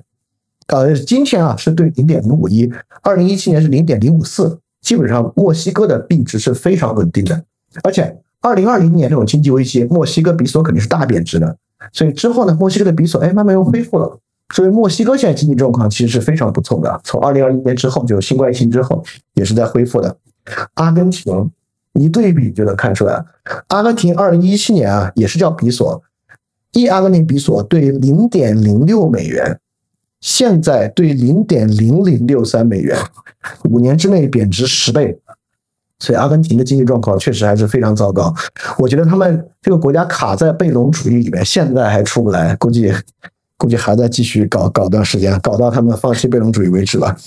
巴西呢在他们中间，2017年啊巴西是 0.1， 巴西叫雷亚尔这个货币，2017年一雷亚尔对 0.31 美元，现在呢对 0.19 美元，这次贬值呢几乎就是2020年往下的贬值，疫情之后呢汇率相对比较稳定，没有爬上来，说明啊巴西可能恢复的没有那么好吧，也就这个原因，博尔索纳罗就才解决这个问题嘛，解决不了所以才下台的啊。但是巴西的情况没有那么严峻，所以拉美这些国家呢所谓的中等收入陷阱啊，现在完全陷在里面的呢是阿根廷，而且我们明显看出了阿根廷完全陷在中等收入陷阱里面的问题是什么，就是贝隆主义的极端福利，而且在贝隆主义之后阿根廷的政局一直在频繁的摇摆之中，所以说也就是阿根廷一直没有办法来做一个有方向性的政策，不是一直引爆到军政府再次夺权，不断的军政府上台为止。所以我们总结一下，从29年大萧条之后确实塑造了现代世界，因为29年萧条呢是200多年来的这个贸易自由主义的一次终结，全世界开始进入凯恩斯主义，进入凯恩斯主义就有一个很有意思的东西啊，所以各国政府都要开始走这个钢丝，就要调整利率啊，调整汇率啊，调不好就通胀了。为什么调不好通胀呢？原因很简单，因为当你有办法控制物价、控制利率、汇率的时候，通胀你看不出来，对吧？通胀是隐性的，只有到你的商人开始停止生产，外资撤出的时候，你才感受到通胀的潜力。这时候你一调，那通胀立马就爆发出来了。但是呢，现代政府又不可能完全不做指数上的调整啊，所以这个呢就成为了大萧条之后的一个挑战。所以大萧条之后呢，那种最简单的那种亚当斯密意义上的国富论，就是大家都有比较优势。搞贸易分工就互相都能够赚得很好，好像没那么简单了，开始走入到一个凯恩斯主义的境地。那二战之后呢，这个东西啊，就多说一句啊，这个进口替代之后呢，国家就走向两个路径解决这个问题啊。第一个是我们讲这个左翼的路径，第二个呢就是法西斯主义的路径。那很多国家，尤其是后发现代性国家，都在左翼路径和法西斯路径中间做出选择。要做出选择之后呢，就是到了二战之后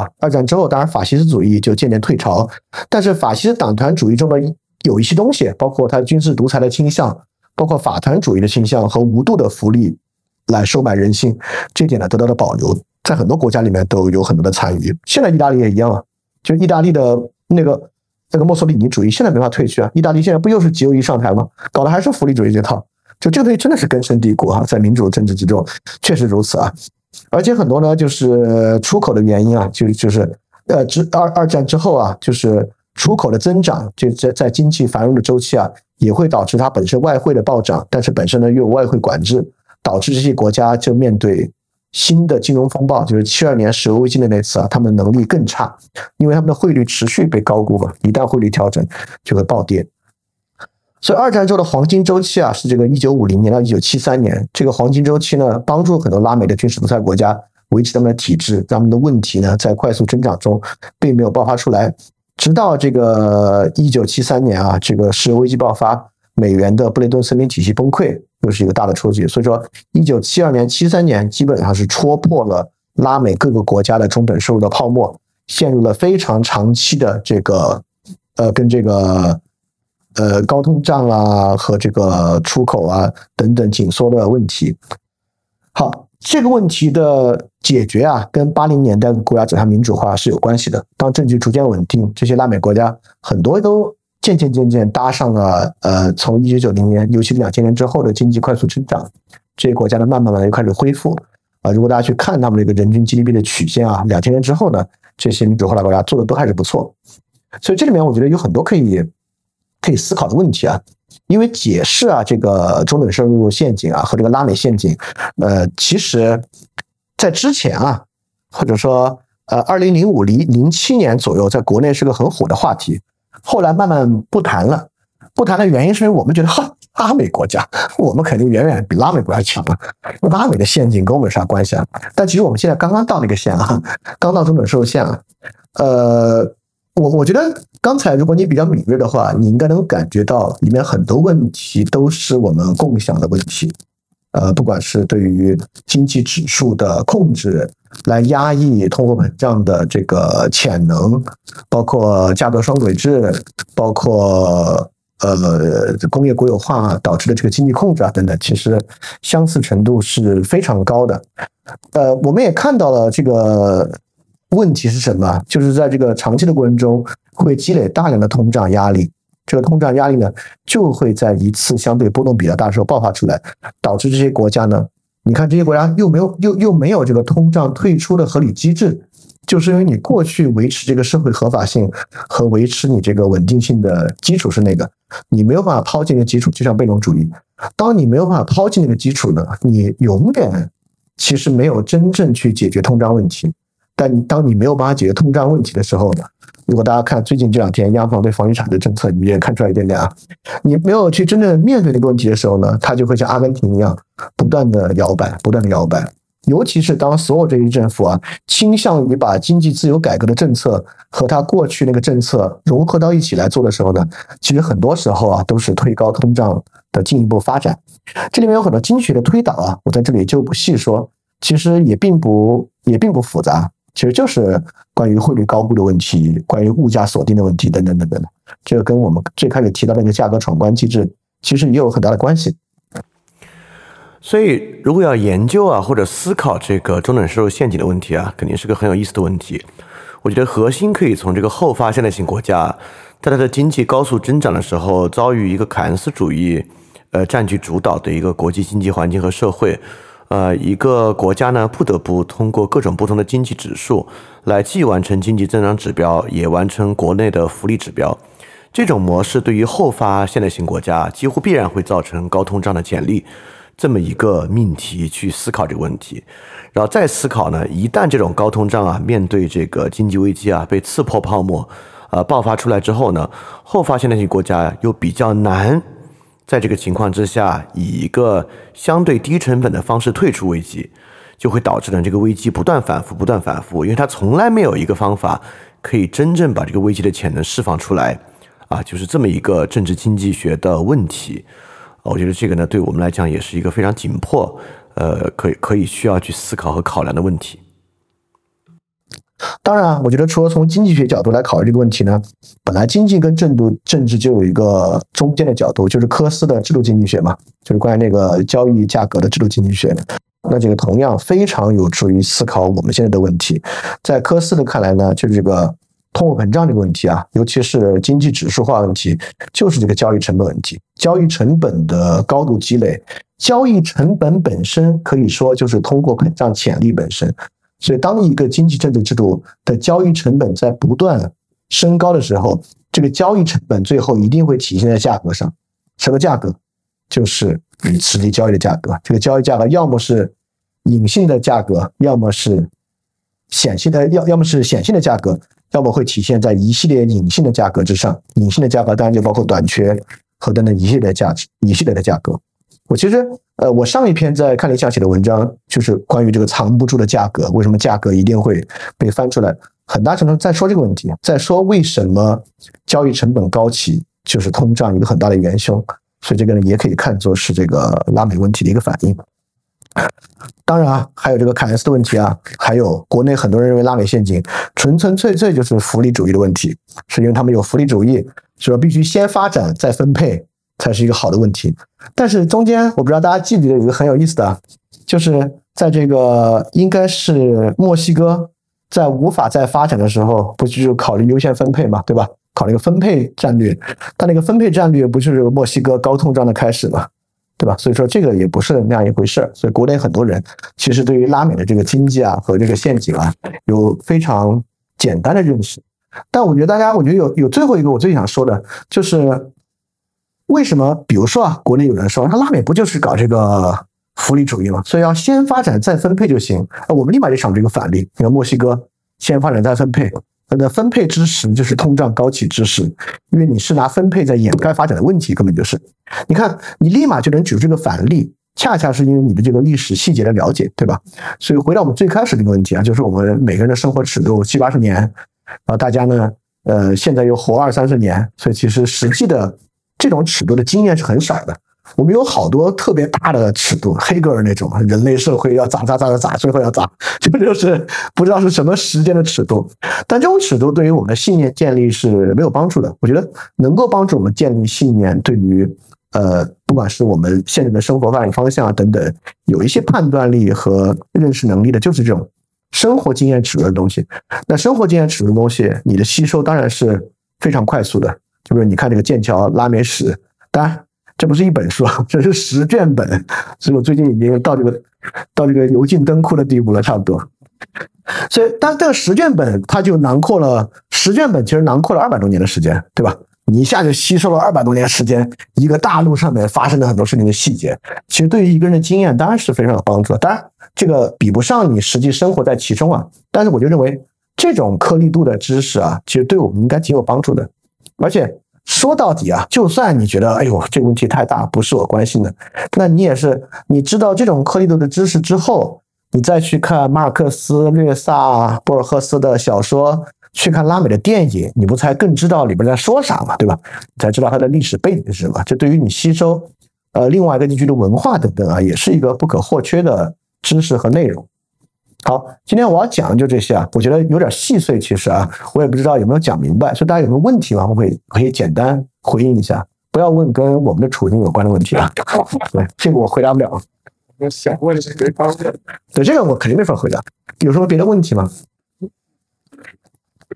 就是最重要的信仰跟他们科技，就本身拉美跟科技发展就是可能没有高温产业去创造就业这种事情有关系。对，你的问题问得很好，而且这是很多人来解释这个问题的一个原因。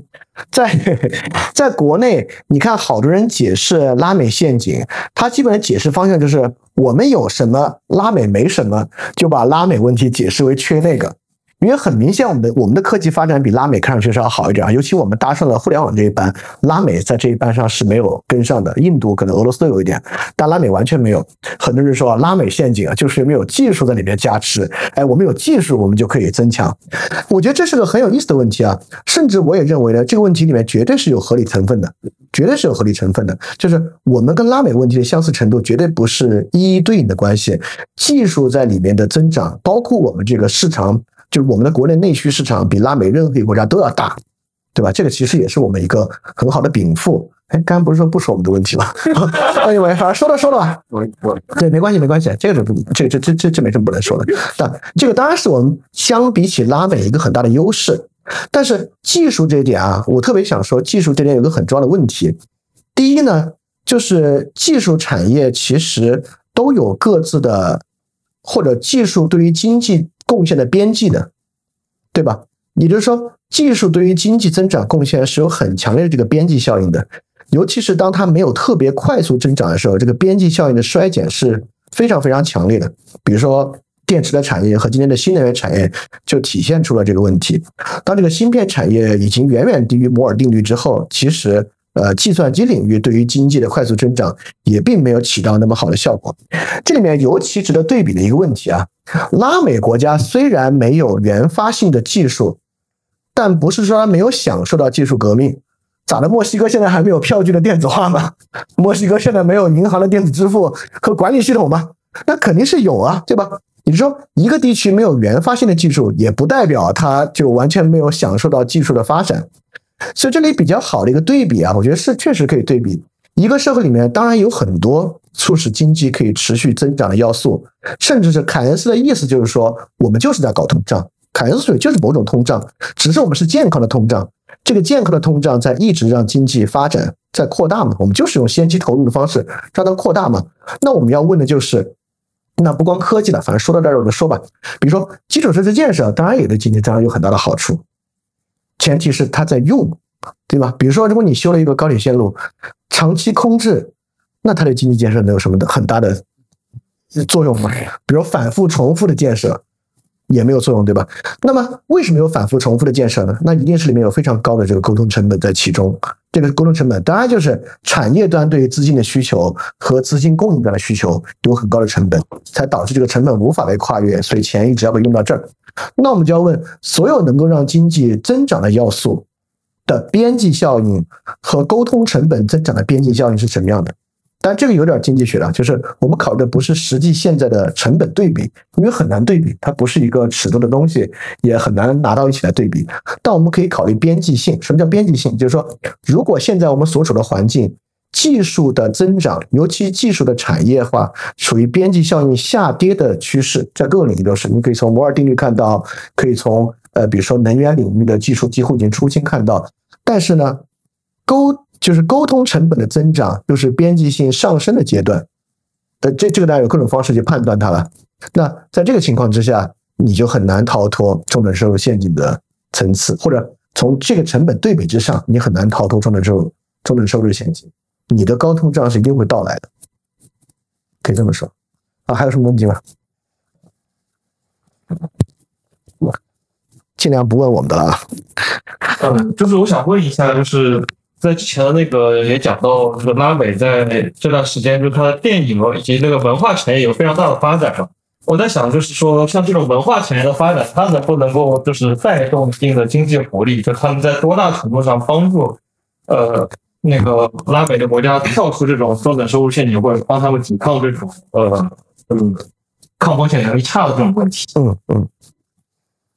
首先啊，这个文化产业其实它的产业总额都很低，就中国电影最发达的时候还不到游戏产业的零头，其实所以它的产业总量是非常低的，但它确实影响另外一个很重要的东西啊，就是文化产业当然在影响拉美的文化了，在影响社会意识形态了。比如说家乡马尔克斯和略萨，包括聂鲁达，我刚刚把那个细节都略过了。就当时应该是阿根廷啊，不是巴共的大会在里约热内卢，就是巴西 communism 在这个军政府之后兴起的时候，聂鲁达本人就到现场去支持，因为聂鲁达是这个他所在国家这个 communist party 的一个领导，所以他们这些人呢，我们之前讲巴西电影，讲拉美电影也讲到，就这些人都不是艺术家型的创作者。都是社会运动型的创作者，所以他们产生的产值当然不会很大，但产生的对于社会的深度影响力却非常非常大，就是尤其这一代人，尤其他们获得国际声誉之后，那拉美左翼能够在美国的压力之下有这么大的发展，那跟马尔克斯、略萨等等人的这个努力肯定是分不开的，包括他们跟像格瓦拉和卡斯托他们的合作等等的。对，所以说就是我们很难说它的产业价值了，但是它如果不是产业价值的话呢，它其实对于，如果从我们刚才的一个问题意识来讲啊，如果它能够促进社会本身的其他方面的变革，它其实极大程度的削减了这个社会的沟通成本，就是从科斯的角度来讲的话，其实也是我们不算它给社会挣了多少钱，我们算它帮社会省了多少钱，从这个角度来看，可能那个是一个更庞大的数字吧，所以我们可能能够这么来估算他们的数字。就减少军政府来回折腾这事儿，可能给社会省了很多钱，就促使阿根廷军费开支从每年 GDP 的 43% 降下来，那部分钱我们可以说 OK， 这可能是一代知识人的作用，没挣出钱了，但是省了好多钱。对，还有什么问题吗？啊，好。我觉得对男的来说，他虽然不在美国的做，但他也开心啊。所以他每天都比较他，像很多国家、很多县长在那时候，他会选择不发展，说发展不发展，因为他是人类会主要是美国这个我们他这个国家的政治。但我觉得心理的文章它不一样，如果在看我觉得我在拉美。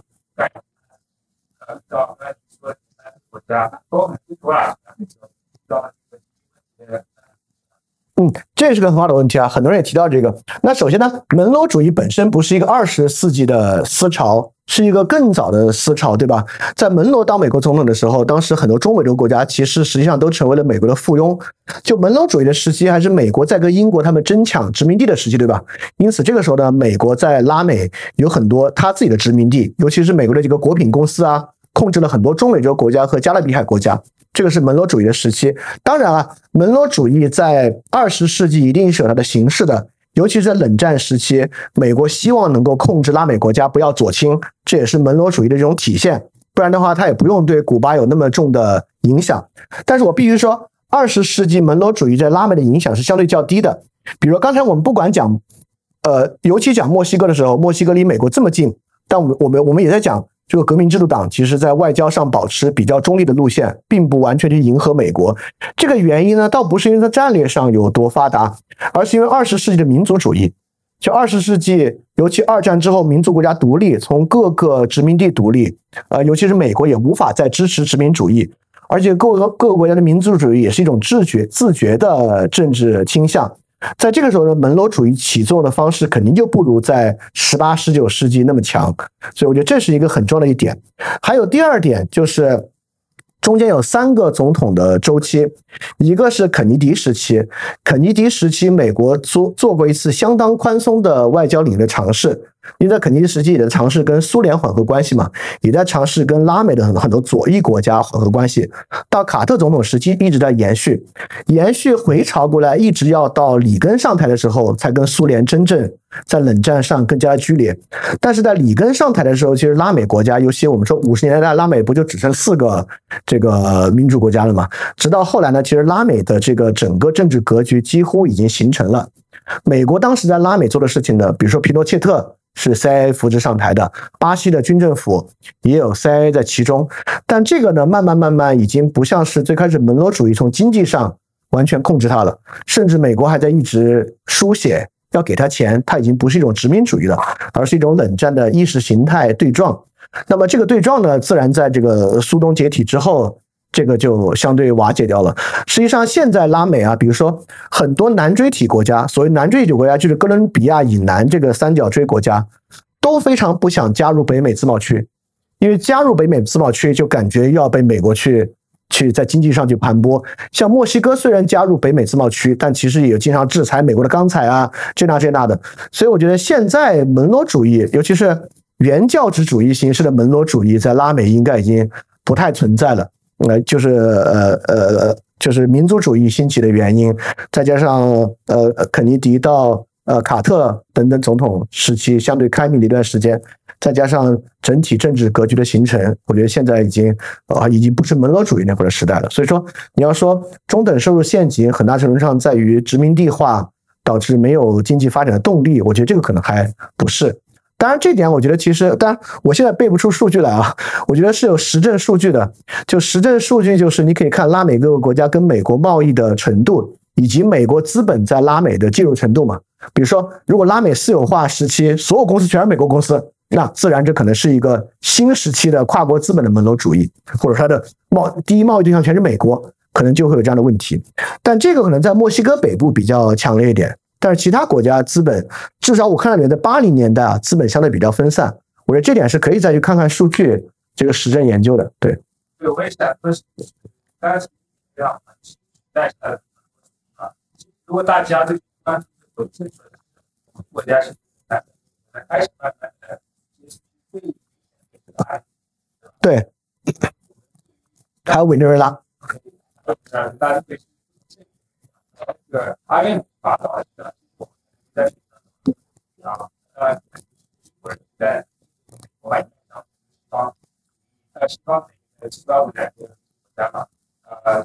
对，跟我上学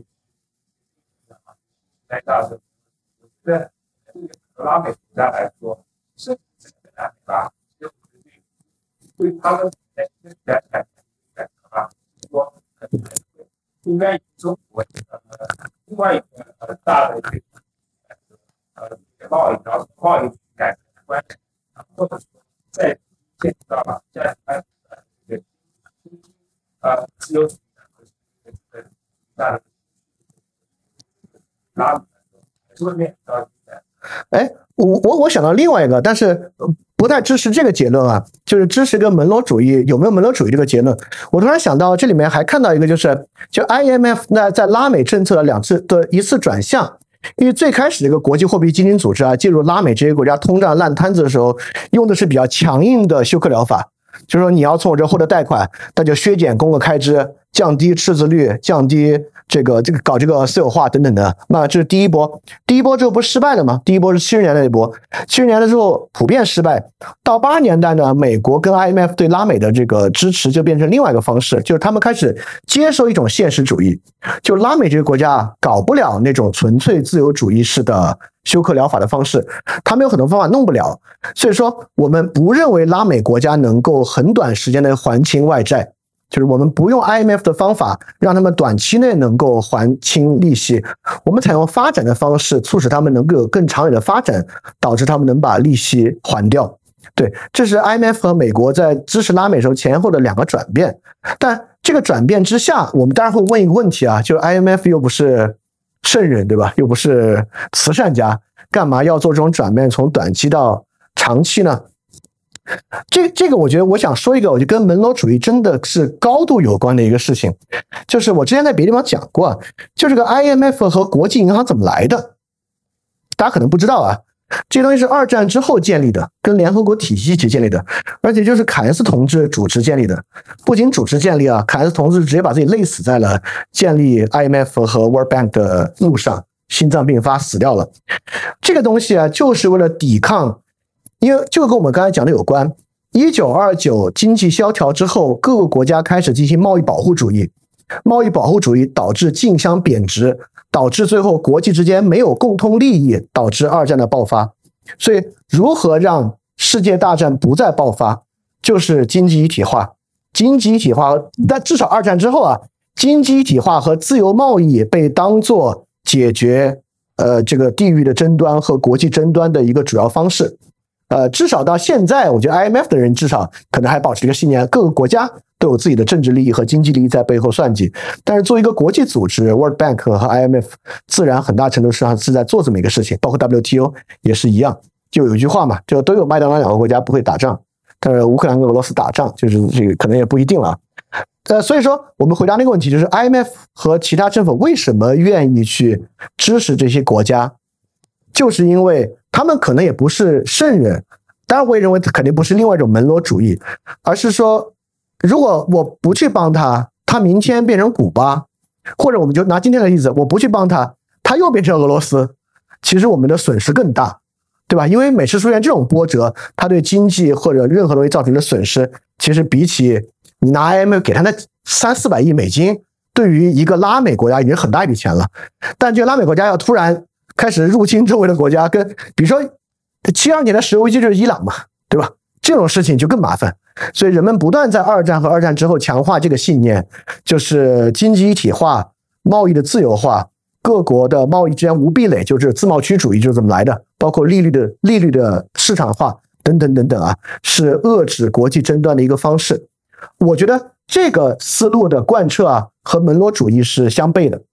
当然美国也不是说完全贯彻这个，比如 Trump 就完全不认这套， Trump 是个贸易保护者，对吧？他强调美国优先，他强调要退出一些国际贸易机制，重新建立，认为美国吃了亏等等等等啊，这就是另外一种反全球化的回潮。那反全球化在今天当然是另外一个比较麻烦的问题，但是从二战之后 IMF 然后国际银行然后 WTO 的这个思路下来，我觉得这一套跟门罗主义的逻辑其实还是相悖的。但它也不是本着道德的原因，是本着就不要再出现二战这样的事情的原因。对，这是我一个补充了。最后一个问题吧，还有什么问题吗？那我当然好，你问。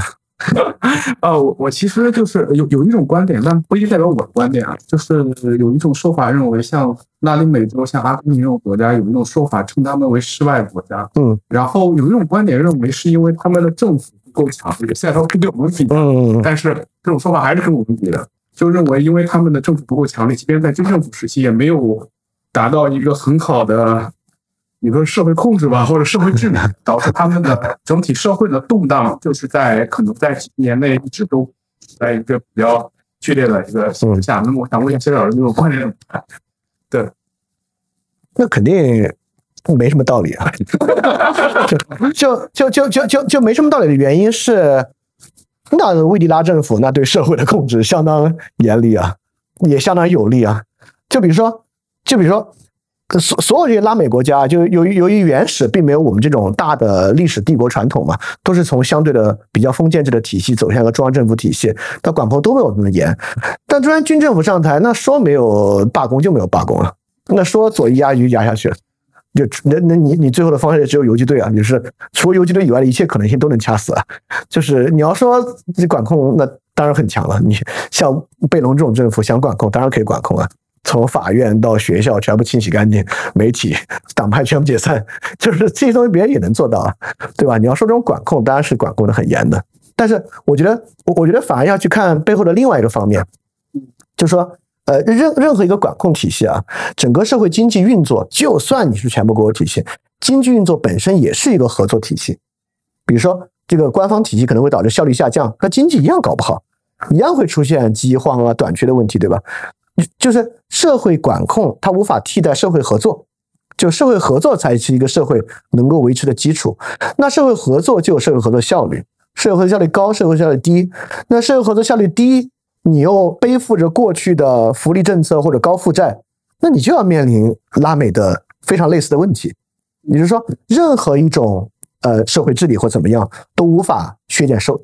代社会合作。这是一个很重要的视角啊，也就是说，他管得再强也行，但你管得越强，尤其你管得越强，导致社会合作越被压抑或越被打散，或者我刚才讲的就是社会合作的沟通成本越来越高。那同样你面临的就是同样的问题啊，这个你是没有办法吧，除非你个复兴奴隶制。但我这样说这个问题啊，其实奴隶制啊是一个效率很低的制度。就比如说我们讲过嘛，秦朝就是纯奴隶制，在汉前期也是奴隶制。为什么在汉朝奴隶制转向地主制经济和佃农经济？就是后者效率高得多嘛。你管奴隶不要钱啊，你奴隶不管全跑掉了，上山围寇更麻烦，对吧？你以为奴隶制好，奴隶制不好。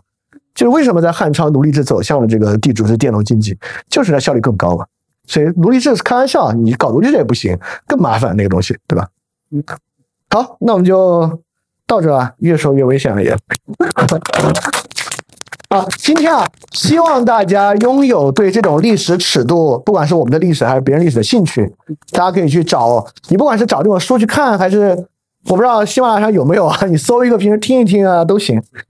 对，我觉得应该有很多可以去看的东西啊，我觉得里面真的有很多很多的启发，你看到里面的有些很多细节都有启发的。好，谢谢大家的时间啊。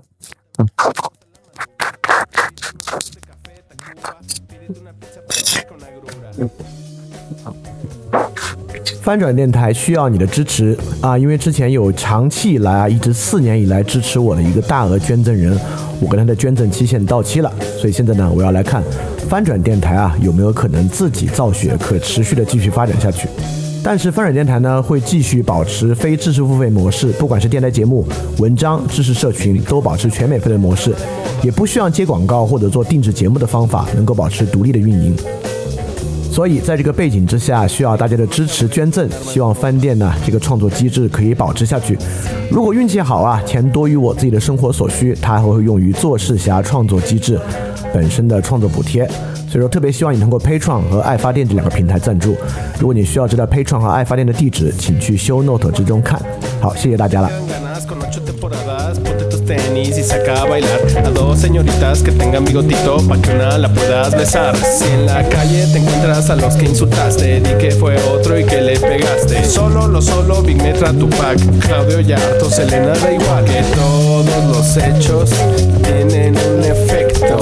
ofendes. Un machín que es poderoso y al así que apaga tu micrófono y vete a tu casa. Ponte a ver los Simpson hasta la madrugada. Óyete unos discos de Café Tacuba. Pídete una pizza para dormir con agrura.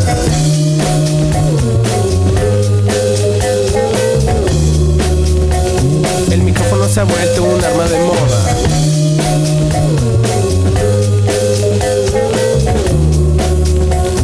El micrófono se ha vuelto un arma de moda.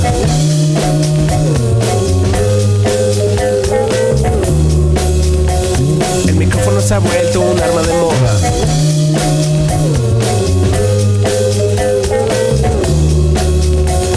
El micrófono se ha vuelto un arma de moda.